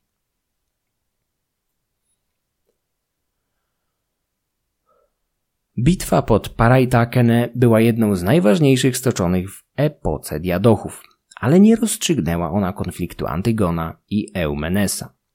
Obaj dowódcy odeszli na zimowe kwatery do kraju Gabiene, a sława każdego z nich po tym starciu jeszcze wzrosła. Wymanewrowany tuż przed starciem Antygon zadbał, aby na przyszłość informować żołnierzy dopiero w ostatniej chwili o zwijaniu obozu. Plutarch w Moraliach relacjonuje, że gdy Demetriusz zapytał kiedyś ojca, kiedy ten zamierza zwijać obóz, Antygon miał uszczypliwie odpowiedzieć: A co, chłopcze? Boisz się, że ty jeden nie usłyszysz trąbki? W swoim czasie. Jednooki w ogóle znany był z autokratycznego stylu dowodzenia i podejmowania decyzji w samotności. Swoimi planami dzielił się z podwładnymi w ostatniej chwili. Eumenes był niejako zmuszony do bardziej demokratycznego modelu dowodzenia, co z jednej strony dawało szansę wypowiedzenia się innym, często doświadczonym dowódcom, ale rodziło ryzyko przechwycenia tajnych planów przez osoby niepożądane. Poza tym Grek częściej zmagał się z niesubordynacją podkomendnych. Skład armii walczących pod Paraitakene dowodzi, jak niewielką część sił stanowili rdzenni Macedończycy. Z 63 tysięcy kombatantów zgromadzonych po obu stronach, jedynie 14 tysięcy mieli stanowić rodacy Antygona. Obaj wodzowie darzyli się dużym szacunkiem, doceniając swoje talenty. Antygon jeszcze podczas oblężenia Nory bardzo chciał przeciągnąć Eumenesa na swoją stronę, zdając sobie sprawę z wszechstronności Greka. Eumenes wybrał jednak drogę bohatera przegranej sprawy, jak określiła to Anna Świderkówna, autorka prawdopodobnie najlepszej na polskim rynku serii książek o diadochach i epoce hellenistycznej. W Antygonie i Eumenesie widać było dwa nieco odmienne style dowodzenia ludźmi. Antygon jako Macedończyk mógł sobie pozwalać na bycie swego rodzaju autokratą, ale nawet on musiał czasem spuścić stonu. Początek kampanii 317 roku przyniósł jego wojskom liczne niepowodzenia. Najpierw armia Eumenesa uniemożliwiła ludziom Antygona sforsowanie rzeki Tygrys w sprzyjającym temu miejscu. W efekcie w środku mezopotamskiego lata jednooki musiał prowadzić swoich ludzi przez kilkanaście dni w skwarze, aby sforsować brud gdzie indziej. Eumenes w tym czasie uszedł już na wschód. Antygon postanowił ścigać go przez góry Zagros, chłodniejsze od rozpalonych równin Mezopotamii. Jego ludzie mieli iść trasą krótszą, lecz bardziej wymagającą, opanowaną przez plemiona półdzikich Kossejczyków. Antygon zlekceważył sugestie oficerów proponujących opłacenie im przejścia. Był pewien, że lud ten, mocno przetrzebiony przez Aleksandra siedem lat wcześniej, nie będzie stanowił już problemu. Mylił się i to grubo. Jego wojska przeszły przez ziemię Kossejczyków, ponosząc duże straty. Gdy żołnierze znaleźli się wreszcie w Medii, w obozie zawrzało. Wściekłość szeregowców bardzo przypominała tę, która wybuchła nad Nilem po nieudanych przeprawach Perdikasa czy w Triparadeisos po wystąpieniach Eurydyki podburzającej wojsko przeciwko Antypatrowi. Antygon błyskawicznie zrozumiał powagę sytuacji i sam, bez obstawy, wyszedł prosto do wzburzonych żołnierzy. Wszedł w sam środek ciżby i długo rozmawiał z nimi, oko w oko, stopniowo rozładowując napięcie. Udało się mu opanować rozruchy tak samo jak w Triparadeisos, dzięki swojej elokwencji, charyzmie i zdolności rozmawiania z prostymi szeregowcami. Eumenes stał przed znacznie trudniejszym zadaniem. Jako Grek, do tego skazany na śmierć przez macedońskie zgromadzenie, ciągle musiał liczyć się z ryzykiem otrucia czy zasztyletowania. Zabezpieczał się przed tym na wszelkie sposoby. Jednym z nich było zaciągnięcie pożyczek u kilku wysoko postawionych podkomendnych. Eumenes był pewien, że jako jego wierzyciele nie będą mieli interesu w jego uśmiercaniu. Plan okazał się strzałem w dziesiątkę, gdyż pewnego razu o spisku na jego życie ostrzegł go właśnie jeden z wierzycieli, Eudamos, ten sam, który przyprowadził mu 120 słoni z Indii. Eudamos nie robił tego z altruistycznych pobudek. Po prostu bał się, że nie odzyska pieniędzy. Eumenes miał otwarcie przyznawać, że otaczają go bestie i dzikie zwierzęta, a nie ludzie. Pomimo tego dalej starał się realizować swoją misję. Macedońscy podkomendni, a szczególnie ambitny Pełkestas, chcieli zająć jego miejsce wkupując się w łaski prostych żołnierzy. Widząc to, Eumenes uciekł się do podrobienia listu od Olimpias, w którym matka Aleksandra pod niebiosa wychwalała Greka, zalecając wojsku słuchanie jego rozkazów. Zaś o Pełkestasie wspominała krótko i oględnie. Dwadzieścia lat doświadczenia zdobytego w pracy kancelaryjnej na dworach Filipa i Aleksandra pozwoliło Kardyjczykowi na poznanie stylu pisma i pieczęci praktycznie każdej liczącej się w królestwie osoby. Obaj dowódcy rozwijali także metody szybkiego przesyłania informacji na duże odległości, aby uzyskać przewagę nad przeciwnikiem. Eumenes korzystał z metod Peukestesa, który ciągle utrzymywał kontakt z odległą Persydą, korzystając z ludzi o wyjątkowo donośnym głosie, rozstawionych w równych odległościach nad wąwozami w górach Zagros. Diodor pisze, że dzięki tym heroldom przekazującym sobie rozkazy krzykami, wiadomość, która normalnie podążałaby 30 dni, docierała do serca satrapi w Persydzie w ciągu doby.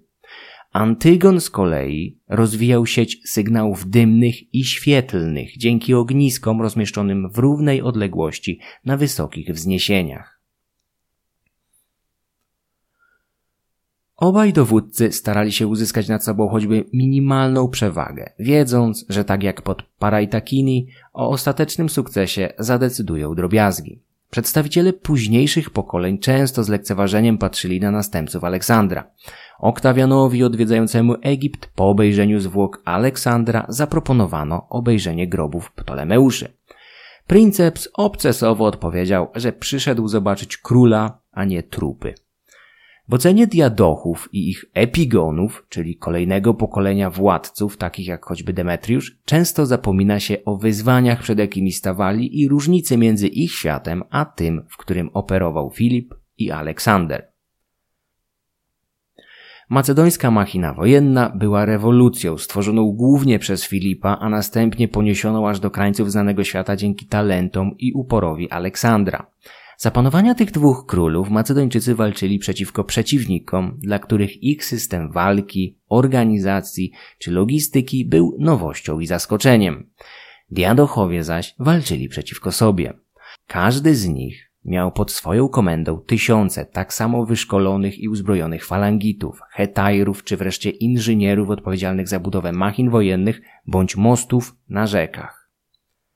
Wszyscy dysponowali jakimiś kontyngentami słoni bojowych, najemnymi hoplitami i azjatyckimi sojusznikami. Wszyscy oni szkolili się w tej samej Akademii Wojskowej pod nazwą Filip i Syn, spółka z ograniczoną odpowiedzialnością. Czasy diadochów to położenie jeszcze większego nacisku na taktykę i umiejętność zakładania pułapek oraz wykorzystywania drobnych błędów wroga. Poziom umiejętności diadochów i ich armii był bowiem tak wyśrubowany, że o sukcesie lub porażce decydowały detale. Na dowódcy w czasach hellenistycznych spoczywało mnóstwo niejednokrotnie wzajemnie sobie przeszkadzających wymagań. Musiał być zdolnym taktykiem. Powinien sypać z kapelusza podstępami wojennymi. Oczekiwano od niego osobistej odwagi i walki wręcz. Na koniec zaś musiał radzić sobie z żołnierzami znanymi z doświadczenia i umiejętności, ale niezbyt zdyscyplinowanymi. W połowie II wieku grecki historyk Polibiusz znalazł się jako jeniec w Rzymie i na własne oczy mógł poznać wewnętrzne sprawy zwycięskiej republiki. Był zszokowany surowością dyscypliny w rzymskiej armii, nieporównywalną do tej panującej w monarchiach hellenistycznych czy polis Hellady. W greckich i macedońskich armiach niejednokrotnie nawet prości żołnierze narzucali się swoim dowódcom z odmiennymi koncepcjami taktycznymi. Ateński strateg i polityk Fokion podczas jednej z kampanii miał otwarcie narzekać, że otaczają go sami generałowie, brakuje mu zaś prostych żołnierzy. Gdy w dalekim Iranie trwał zacięty pościg, w którym jednooki cyklop starał się złapać i pożreć sprytnego Odysa, w sercu królestwa rozgrywała się iście grecka tragedia. Zgon Antypatra w 319 roku otworzył prawdziwą puszkę Pandory. Stary regent był ostatnią osobą, która dzięki swoim zdolnościom i doświadczeniu jakoś trzymała w ryzach sytuację w królestwie. Po jego śmierci niemal od razu, pominięty w rachubach Kassander, sprzymierzył się z samym diabłem, Antygonem, a chwilę potem skoczył do gardła Poliperchonowi. Sama zaś rodzina królewska zaczęła wybierać między dwoma diadochami. Poliperchon zaprosił do Macedonii Olimpias, która miała stać się opiekunką małoletniego króla Aleksandra, syna Aleksandra, jak zwali go poddani. Zaalarmowana tym siedemnastoletnia królowa Eurydyka zawarła sojusz z Kasandrem, czyniąc go opiekunem swego męża, Filipa Aridaiosa. Hellenowie musieli opowiedzieć się po jednej ze stron. Część wybrała Kassandra, który promował oligarchię, reszta Poliperchona, wprowadzającego siłą demokrację. Poliperchon zebrał potężną armię i ruszył na Pelopones poskramiać stronników Kassandra. Prowadził ze sobą kilkadziesiąt tysięcy żołnierzy oraz widziane po raz pierwszy w Helladzie słonie bojowe. Z taką siłą wkroczył do Arkadii na Peloponezie, gdzie sercem oporu było warowne miasto, Megalopolis. To samo, które kilkanaście lat wcześniej widziało pod swoimi murami klęskę Spartan Agisa, zniszczonych przez Antypatra.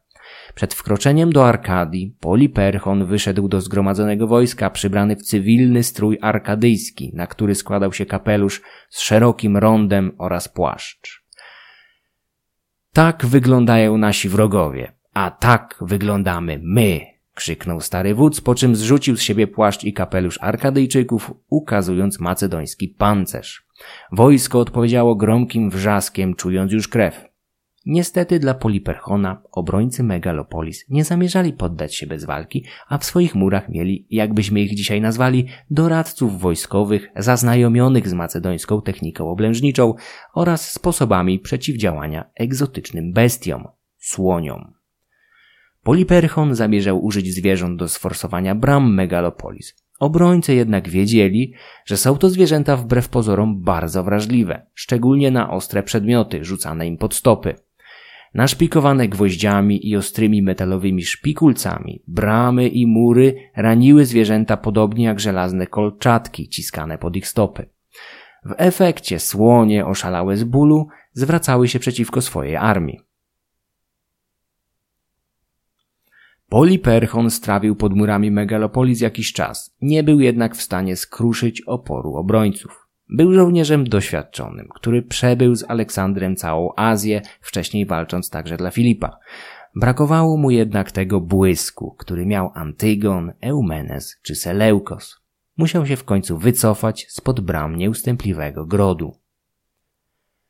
W tym samym czasie zagładzie uległa także jego flota. Admirał Poliperchona, Kleitos Biały, ten sam ekscentryk, który dowodził okrętami dzierżąc w dłoni trójząb Posejdona, rozbił flotę dowodzoną przez Nikanora, brata Kassandra, w wielkiej bitwie morskiej, do jakiej doszło w Hellesponcie. Po zwycięstwie na czele uradowanych załóg przybił do brzegu, zamierzając świętować sukces. Nie docenił przeciwnika. Uchodzące z walki okręty Nikanora zatrzymał nadciągający z posiłkami Antygon Jednooki, który dodatkowo zorganizował kilkadziesiąt statków transportowych, na które załadował niczym piechotę morską tysiące swoich hypaspistów. Z taką eskadrą ruszył w kierunku zwycięskiej floty Kleitosa i jeszcze tego samego wieczoru kompletnie rozbił na plażach jego pijanych i zaskoczonych obrotem sytuacji marynarzy. Kleitos zbiegł do Tracji, gdzie pochwycili i zgładzili go ludzie tamtejszego satrapy, Lizymacha.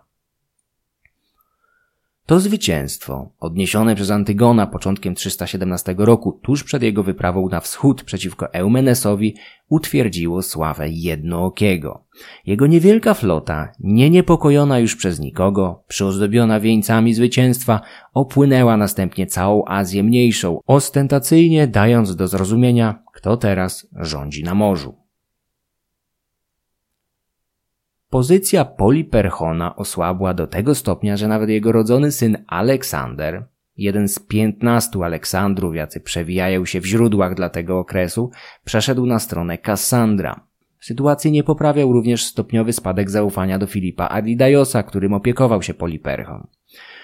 Podczas procesu Ateńczyka Fokiona, 40-letni król Macedonii miał w pewnym momencie wybuchnąć niepohamowanym i niczym nieuzasadnionym śmiechem, a następnie wyrwawszy włócznie jednemu ze strażników, chciał zabić jednego z sądzonych Ateńczyków. Poliperchon zdołał w ostatniej chwili wyrwać swojemu królowi broń i posadzić go z powrotem na tronie niczym niegrzeczne dziecko. Trudno było wiązać nadzieję z takim monarchą.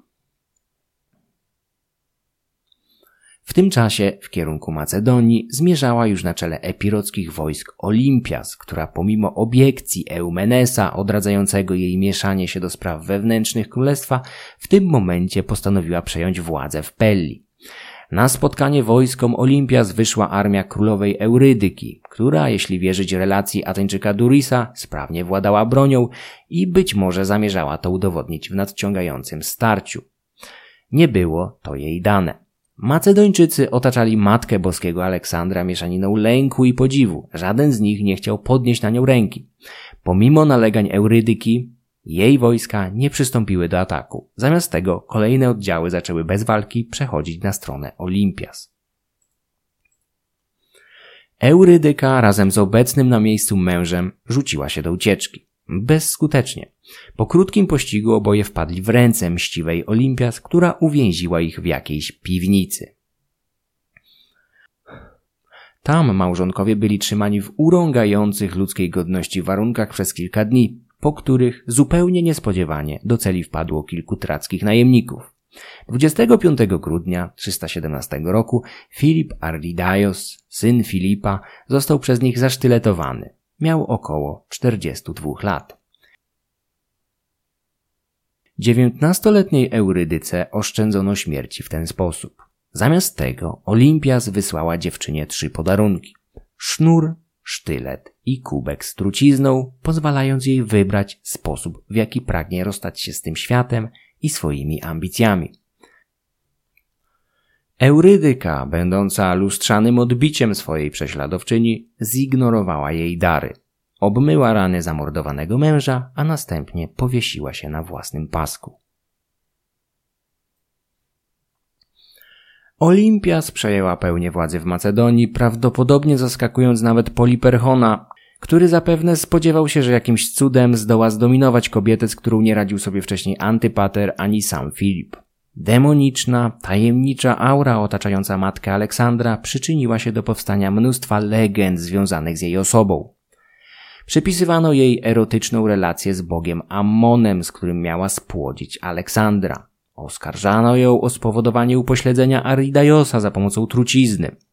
Można to traktować jako zwyczajne pomówienia. Z kolei relacje o sypianiu z wężami i uczestnictwie w dzikich orgiastycznych kultach Dionizosa są o wiele bardziej prawdopodobne. Podobnie jak zamordowanie ostatniej żony Filipa, Kleopatry, razem z jej dzieckiem lub dziećmi. Po przejęciu władzy w Pelli, Olimpias rozpoczęła to, co nieuniknione w takich sytuacjach czystkę. Ta jednak przeszła do historii ze względu na niespotykaną wcześniej skalę. Każda zmiana na tronie kończyła się procesami i egzekucjami jakichś przeciwników politycznych, prywatnych wrogów czy podejrzanych o spiskowanie członków rodziny. Nowa pani Macedonii w zaskakująco krótkim okresie wysłała na śmierć około stu stronników Kassandra ze szlachty macedońskiej. Wśród ofiar jej zemsty znalazł się jego brat Nikanor, a nawet grób kolejnego brata, martwego od kilku lat Jollasa. Jollas był nadwornym podczaszem Aleksandra, a propaganda epoki diadochów, rozsiewana głównie przez największego mąciciela tego czasu, jednookiego, zarzucała mu podanie królowi trucizny podczas pamiętnej uczty u Mediosa w Babilonie, dwa tygodnie przed zgonem. Truciznę zaczerpniętą z legendarnej rzeki umarłych miał przywieźć do Babilonii Kassander, używając do tego kopyta jakiegoś muła czy osła. Masowe egzekucje, którym poddano nieraz całe rodziny, wstrząsnęły królestwem tak, że już po kilku miesiącach jej rządów sami Macedończycy zaczęli prosić Kassandra, zajętego sprawami Hellady, o przybycie. Syn Antypatra nie mógł zwlekać. Wkrótce nadciągnął z wojskiem do ojczyzny, a opuszczana przez kolejnych stronników Olimpias schroniła się z nielicznymi, którzy przy niej pozostali, w nadmorskiej fortecy Pydnie. Razem z nią skryła się tam Roxana z królem Aleksandrem, synem Aleksandra i Tessalonika, córka Filipa i jakiejś kobiety z Tessalii. Kassander rozpoczął trwające niemal rok oblężenie Pydny, bronionej przez nielicznych stronników Olimpias i garstkę najemników. Odsiecz Poliperchona nie nadeszła, gdyż generał nie miał wystarczających sił, aby wyrwać się z Grecji. Po jakimś czasie w Pydnie skończyły się zapasy jedzenia wyczerpane przez nazbyt liczną procesję cywilów kryjących się z Olimpias przed prześladowaniami Kassandra. Najpierw zabito i zjedzono wszystkie zwierzęta. Potem zaczęło dochodzić do pierwszych aktów kanibalizmu. W końcu wierni najemnicy poprosili Olimpias o zwolnienie ich z przysięgi wierności, gdyż, jak sami stwierdzili, wobec braku żywności nie byli już w stanie walczyć. Matka Aleksandra zwolniła ich ze służby, a Kassander obiecał im nietykalność. Przedłużające się oblężenie Pydny było nie na rękę także Kassandrowi. Po przejęciu przez niego statku Poliperchona, wysłanego aby zabrać Olimpias i rodzinę królewską, sytuacja oblężonych była beznadziejna. Rozpoczęto negocjacje, podczas których Kassander zagwarantował pod przysięgą nietykalność wszystkich poddających się razem z Olimpias. Oczywiście nie zamierzał respektować układu. Tuż po poddaniu miasta matkę Aleksandra uwięziono, a następnie poddano pod sąd zgromadzenia Macedończyków. Wbrew obowiązującym zasadom, Kassander nie pozwolił jej stanąć osobiście przed zgromadzeniem, obawiając się, że dzięki swojej charyzmie zdoła ona przekonać skłonnych do niestałości Macedończyków. Olimpias odmówiła popełnienia samobójstwa i uparcie nalegała na uczestnictwo w procesie. Sąd odbył się jednak bez niej, a przychylni Kassandrowi Macedończycy skazali kobietę na śmierć. W celu wykonania egzekucji nowy pan Macedonii wysłał do skazanej dwustu żołnierzy, ale na miejscu żaden z nich nie odważył się podnieść ręki na matkę Aleksandra. Olimpias nie kryła się przed siepaczami Kassandra, z odwagą patrzyła im w oczy, mrożąc ich swoją powagą i krążącymi o niej legendami, niczym mityczna Medea. Żołnierze nie wykonali rozkazu. W tym momencie Kassander zwrócił się wprost do rodzin ludzi pomordowanych przez Olimpias w ostatniej czystce. Wśród nich znaleźli się chętni do pomszczenia krewnych. Udali się do skazanej i ukamienowali ją. W chwili śmierci miała około 60 lat. Kilka lat wcześniej, podczas kampanii indyjskiej, Aleksander miał wyrazić głośne życzenie, aby jego matkę po śmierci spotkała cześć i boskie uwielbienie, na które jego zdaniem zasługiwała. Stać się miało inaczej. Kassander miał rzekomo odmówić jej nawet pogrzebu. Zamiast tego zorganizował uroczysty pochówek zwłokom Eurydyki i Filipa Aridajosa, którzy najprawdopodobniej są lokatorami słynnego grobowca II dawniej jednomyślnie przypisywanego Filipowi II. Dzisiaj, zdaniem profesora Krzysztofa Nawodki, badacze dzięki nowym zdobyczom techniki oraz poprawniejszemu datowaniu stylu artystycznych ornamentów znalezionych w tym grobowcu chętniej przychylają się ku tezie, że pochowana tam para to właśnie Arridaios i Eurydyka. Kasander zadbał również o stosowny pogrzeb dla Kynane, matki Eurydyki i przyrodniej siostry Aleksandra, którą pochowano tuż obok wielkiego tumulusa w Werginie. Pogrzeb urządzony z przepychem dodatkowo uświetniły pojedynki macedońskich wojowników. Kassander ożenił się następnie z Tessaloniką. Nie wiadomo na ile było to małżeństwo dobrowolne. Propaganda nieprzychylnego mu Antygona gwałtownie podkreślała, że córkę Filipa zmuszono do tego za mąż pójścia. Roxana i sześcioletni Aleksander IV zostali odesłani do Amfipolis, gdzie w czymś na kształt aresztu domowego mieli spędzić następne kilka lat. Kassander ze względu na swoją politykę wobec ostatnich Argeadów zaskarbił sobie szczerą niechęć dziejopisarzy i jemu współczesnych. Bardzo często przedstawia się go w jak najgorszym świetle jako bezlitosnego, zimnego mordercę, którym w pewnym sensie był. Zapomina się jednak o pozytywnych dokonaniach syna Antypatra. Kierowany m.in. prywatną nienawiścią do Aleksandra, na każdym kroku podkreślał zerwanie z jego polityką. Zachowały się zresztą relacje mówiące, że Kassander nerwowo reagował na każdą spotkaną podobiznę wielkiego Macedończyka. W swoich działaniach starał się otwarcie nawiązywać do rozsądnej polityki Filipa w opozycji do megalomanii jego syna. Odbudował beockie Teby zniszczone w 335 roku. Z ruin wzniósł także Potidaję zniszczoną przez Filipa, nazywając ją niezbyt skromnie Kassandreją, a następnie pozwolił mieszkańcom zburzonego Olintu na osiedlenie się w jej murach. Największą jego zasługą odczuwaną do dzisiaj jest jednak założenie Tessalonik, miasta nazwanego na cześć jego nowej małżonki. Dotychczasowa stolica Macedonii, Pella, w starożytności była miastem portowym, ale wąska zatoczka, nad którą leżała, ulegała postępującemu zamuleniu. Kassander dostrzegł najwyraźniej konieczność budowy kolejnego miasta leżącego bliżej Zatoki Termajskiej. Tak powstały dzisiejsze Saloniki. Obecnie drugie co do wielkości miasto w Grecji i jedno z najistotniejszych na Bałkanach. Gdy w Macedonii umierała Olimpias, w dalekiej Azji dobiegał końca pojedynek Cyklopa i Odysa. Armie Antygona i Eumenesa zimowały w krainie Gabiene, gdzieś w dzisiejszym środkowym Iranie, przedzielone niegościnną pustynią rozległą na kilka dni marszu. Eumenes musiał rozdzielić swoje wojska na dużym obszarze, tak aby zapewnić im wystarczające zaopatrzenie. Poinformowany o tym Antygon podjął zaskakującą decyzję. Poderwał swoich żołnierzy, nakazał im zabrać ze sobą wodę i suchy prowiant na dziesięć dni marszu i skierował ich na pustynię dzielącą go od Eumenesa.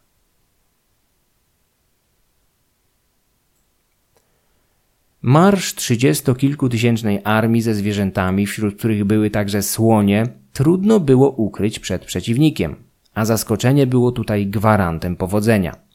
Antygon zabronił więc żołnierzom rozpalania ognisk po zmierzchu, co podczas zimowego marszu nie mogło zostać dobrze przyjęte. Pewnej nocy jednooki przebywał w swoim namiocie, nie wyróżniającym się jakoś szczególnie od pozostałych. Wtedy też usłyszał przybierające na sile głosy z któregoś z sąsiednich namiotów. Jego żołnierze, nie zdający sobie sprawy w jakim sąsiedztwie się znaleźli, zaczęli narzekać na wodza. Wyrzuty nie ustawały, a po jakimś czasie zmieniły się w litanie skarg i wyzwisk. W końcu jednooki nie wytrzymał i udał się do sąsiadów. Blady strach musiał paść na żołnierzy, gdy zobaczyli najpierw laskę rozchylającą wejście do ich namiotu, a następnie głowę cyklopa w jego wnętrzu. Antygon powiedział swoim podwładnym, aby udali się gdzie indziej, aby narzekać na niego, a jeśli tego nie zrobią, to spotka ich nieszczęście. Po czym powrócił do siebie. Wytrzymałość żołnierzy, podobnie jak ich wodza, też miała swoje granice. W końcu, w połowie drogi, po pięciu dniach marszu po zimnej irańskiej pustyni, zaczęli palić ognie w nocy. Ogniska zaalarmowały lokalną ludność, która pod wrażeniem wielkiej, nieznanej armii pokonującej pustynię o tak dziwnej porze roku doniosła Eumenesowi o swoim odkryciu. Grek od razu zrozumiał, na co się zanosi. Błyskawicznie nakazał mobilizację wojsk rozsianych po zimowych leżach. Wiedział jednak, że może nie zdążyć przed nadejściem Antygona. Uciekł się więc do podstępu. Wysłał kilka mniejszych oddziałów, nakazując im zajęcie stoku jednego z wzgórz widocznych przy wyjściu z pustyni, na trasie przemarszu Antygona. Żołnierze mieli wziąć ze sobą służących i zgodnie z typowym dla hellenistycznej armii rozkładem dnia rozpalać wielką ilość ognisk, domyślnie przy każdym posiłku. Zwiadowcy jednookiego wkrótce spostrzegli liczne ogniska przy wyjściu z pustyni i ostrzegli swojego wodza. Antygon podejrzewał, że Eumenes dowiedział się o jego marszu i zdołał zebrać armię, która stanie mu na drodze. Wiedząc, że jego żołnierze są wyczerpani kilkudniowym marszem w dramatycznie ciężkich warunkach, Antygon nakazał zmianę trasy i wyjście z pustyni. Jego ludzie udali się do którejś z żyznych sąsiednich prowincji, aby odzyskać siły. Eumenes zdołał odegnać katastrofę, która niechybnie spadłaby na jego nieprzygotowane wojska. Obaj dowódcy operowali jednak w tej samej krainie, Gabiene, energicznie manewrując wojskami szukającymi okazji do starcia.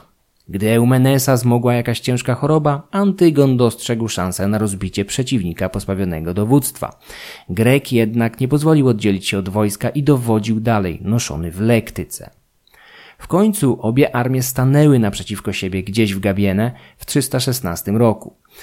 Dwie wielkie armie, liczące łącznie być może nawet blisko 70 tysięcy ludzi, znowu gotowały się do boju.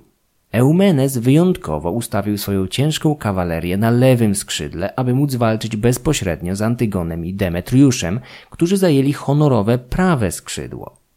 Flanki obu armii zajęła ciężka i lekka kawaleria, centrum zdominowała piechota, całość uzupełniały słonie bojowe przemieszane z lekko zbrojnymi, wypełniającymi luki między wielkimi zwierzętami. Przed rozpoczęciem walki konny posłaniec wysłany przez dowódcę srebrnych tarcz Antigenesa podjechał pod linię wojsk jednookiego i zaczął znieważać piechurów słowami. O przeklęci ludzie, chcecie zgrzeszyć przeciwko własnym ojcom? Stajecie do walki z tymi, którzy razem z Aleksandrem podbili całą Azję. Po drugiej stronie stały faktycznie 3000 Ari Raspides, starych weteranów, którzy po tych słowach wznieśli triumfalny okrzyk. Falanga Antygona tymczasem zaczęła się wahać. Bitwę rozpoczęły właśnie słonie, ścierając się w środku. Tym czasie, korzystając z zasłonięcia pola walki chmurą kurzu wzbitego do góry przez zwierzęta, Antygon dokonał nieoczekiwanego uderzenia na kawalerię Eumenesa i Pełkestasa, wypierając tego drugiego z pola walki. Eumenes walczył wśród swoich żołnierzy, starając się opanować sytuację, gdy tymczasem spadł na niego kolejny cios. Podczas walki padł największy z jego słoni, przywódca stada, a pozostałe zaczęły się cofać pod naporem zwierząt Antygona. Jednooki nie angażował się w bezpośrednią walkę. Zamiast tego wypatrywał sposobności do jakiegoś manewru. Ta właśnie nadeszła. Pole walki spowiła coraz większa chmura kurzu i pyłu, utrudniająca orientację w sytuacji. Antygon wysłał trzymaną w odwodzie lekką kawalerię złożoną z Medów i Tarentyńczyków w kierunku niebronionego obozu przeciwnika. Jazda miała szerokim łukiem okrążyć linię walczących stron i nie angażując się w starcie spaść z nienacka na obóz. Rozkaz wykonano bezbłędnie. Medowie i Tarentyńczycy niezauważeni spadli na obóz Eumenesa, szybko złamali opór, a następnie zagarnęli dużą część znajdujących się tam skarbów, oszczędności żołnierzy, a także ich rodziny i służących, często podróżujących razem z wojskiem. Armie hellenistyczne były swego rodzaju mobilnymi miastami pełnymi żołnierzy i ich małżonek, konkubin, dzieci, służących, a poza tym rzemieślników, kupców, muzykantów i nieodzownych prostytutek. Pojmanych ludzi i skarby przetransportowano następnie do obozu Antygona. Tymczasem szala bitwy zaczęła się odwracać. Ari i Raspides ruszyli do walki w centrum bez większych problemów, spychając i rozbijając młodszych i mniej doświadczonych falangitów jednookiego. Gdy przerwali już linię wroga, dokonali perfekcyjnego obrotu całej swojej linii o 90 stopni i uderzyli na flankę pozostałej piechoty Antygonidów, stopniowo niszcząc całą linię wroga. Gdy Antygon wygrywał starcie kawalerii na obu skrzydłach, w środku zwycięstwo odnosił Eumenes. Widząc postępy srebrnych tarcz, Grek nakazał Pełkestasowi, który ze swoją perską kawalerią usunął się z pola bitwy, powrót i włączenie się do walki. Pełkestas zignorował rozkaz i wycofał się jeszcze bardziej. Być może inaczej oceniał sytuację. Wyraźnie obawiał się wyniku starcia na tym etapie i pragnął zachować swoje siły w jak największej liczbie, czując, że będzie ich wkrótce potrzebował. Decyzja Pełkestasa nie pozwoliła Eumenesowi wykorzystać chwilowej przewagi, zaś jednooki prędko zauważył postępy srebrnych tarcz i wysłał przeciwko nim kawalerię, która mogła atakować falangitów od bardzo wrażliwego w ich przypadku tyłu. Weterani Aleksandra nie dali się jednak zaskoczyć. Sprawnie uformowali czworobok z sarissami skierowanymi w każdą stronę i w ten sposób, odporni na wszelkie ataki, spokojnie opuścili plac bitwy. Antygon wygrał bitwę na skrzydłach, ale przeciwnik nie został rozbity. Eumenes zachował większą część armii i nie miał zamiaru odejść z pola walki. W ówczesnej terminologii starcie było więc nierozstrzygnięte. Dopiero po wycofaniu się do obozu ludzie Eumenesa zorientowali się, że miejsce zostało splądrowane, a duża część ich rodzin i dobytku zniknęła. Żołnierze wpadli w furię i rozpacz. Na głowę Pełkestasa, który wycofał się z walki i nie powrócił w stosownym momencie, spadła lawina krytyki, ale to sytuacja Eumenesa jako głównodowodzącego zaczęła iść po niebezpiecznych torach. Widząc wzburzenie wojska, Grek chciał przekonać żołnierzy do podjęcia kolejnej bitwy następnego dnia i odbicia rodzin oraz majątku. Dowódcy, szczególnie satrapowie wschodnich prowincji, zaczęli jednak oponować. Dla nich strata obozowiska nie była wielkim problemem, zaś widzieli, że kolejna bitwa będzie bardzo ryzykowna. Za wszelką cenę pragnęli zachować swoje siły, przeczuwając, że wkrótce mogą ich potrzebować do rozprawy z Antygonem. Jednooki tymczasem nawiązał potajemne negocjacje z przedstawicielami srebrnych tarcz, obiecując im zwrot majątku i rodzin w zamian za kapitulację i wydanie Eumenesa. Impas trwał trzy dni. Po tym czasie delegacja srebrnych tarcz udała się do swojego dowódcy, głośno narzekając na cały obóz, że ich żony już od trzech dni są w rękach wrogów. Gdy Eumenes wyszedł im na spotkanie, weterani rzucili się na niego, rozbroili i spętali. Następnie z wartym oddziałem ruszyli w kierunku obozu Antygona, gdzie wydali Cyklopowi swojego wodza. Jednooki dotrzymał słowa i oddał żołnierzom dobytek w nienaruszonym stanie. Armia Eumenesa przeszła na stronę zwycięzcy lub poszła w rozsypkę. Antygon zaczął teraz sądy. Pełkestas zachował życie i przynajmniej na razie swoją pozycję. Dowódca srebrnych tarcz, Antigenes, do którego jednooki miał jakieś urazy, został zamordowany w okrutny sposób. Spalono go żywcem w jakimś dole. Śmierć poniósł również Eudamos, ten, który przyprowadził Eumenesowi tyle słoni z Indii. Ciekawe, czy zdołał przed śmiercią odzyskać pieniądze pożyczone swojemu dowódcy. Samego zaś Kardyjczyka uwięziono. Jednooki kazał pilnować go niczym lwa albo dzikiego słonia. Ciekawe, czy wówczas w niewoli Eumenes zastanawiał się nad przewrotnością losu? Kilka lat wcześniej, podczas pierwszych starć z jednookim w Kapadocji, sam zdołał zaskoczyć jego kolumny i stanąć naprzeciw niechronionych taborów z majątkiem i rodzinami żołnierzy przeciwnika. Wtedy nie zdecydował się na zagarnięcie skarbów, bojąc się, że jego żołnierze obciążeni łupem staną się zbyt wolni. Teraz zaś stracił wolność, gdy wróg nie zawahał się zrabować jego obozowiska. Losy wszechstronnego generała ważyły się długo. Młody Demetriusz szczerze podziwiał wielkiego przeciwnika i prosił ojca o jego ocalenie. W podobnym tonie wypowiadał się Nearchos, admirał Aleksandra, który dowodził flotą płynącą z Indii do Mezopotamii osiem lat wcześniej. Ich głosy były jednak odosobnione. Większość dowódców nalegała na stracenie Greka. W podobnym tonie wypowiadali się prości Macedończycy, ciągle nie mogący mu wybaczyć śmierci Kraterosa. Antygon rzekomo chciał ocalić Eumenesa i wciągnąć go na swoją listę płac, zawsze będąc pod wielkim wrażeniem jego talentów. Zdawał sobie jednak sprawę, że Grek jest zbyt niezależny i z łatwością znajdzie sposób na zerwanie się z zależności od niego.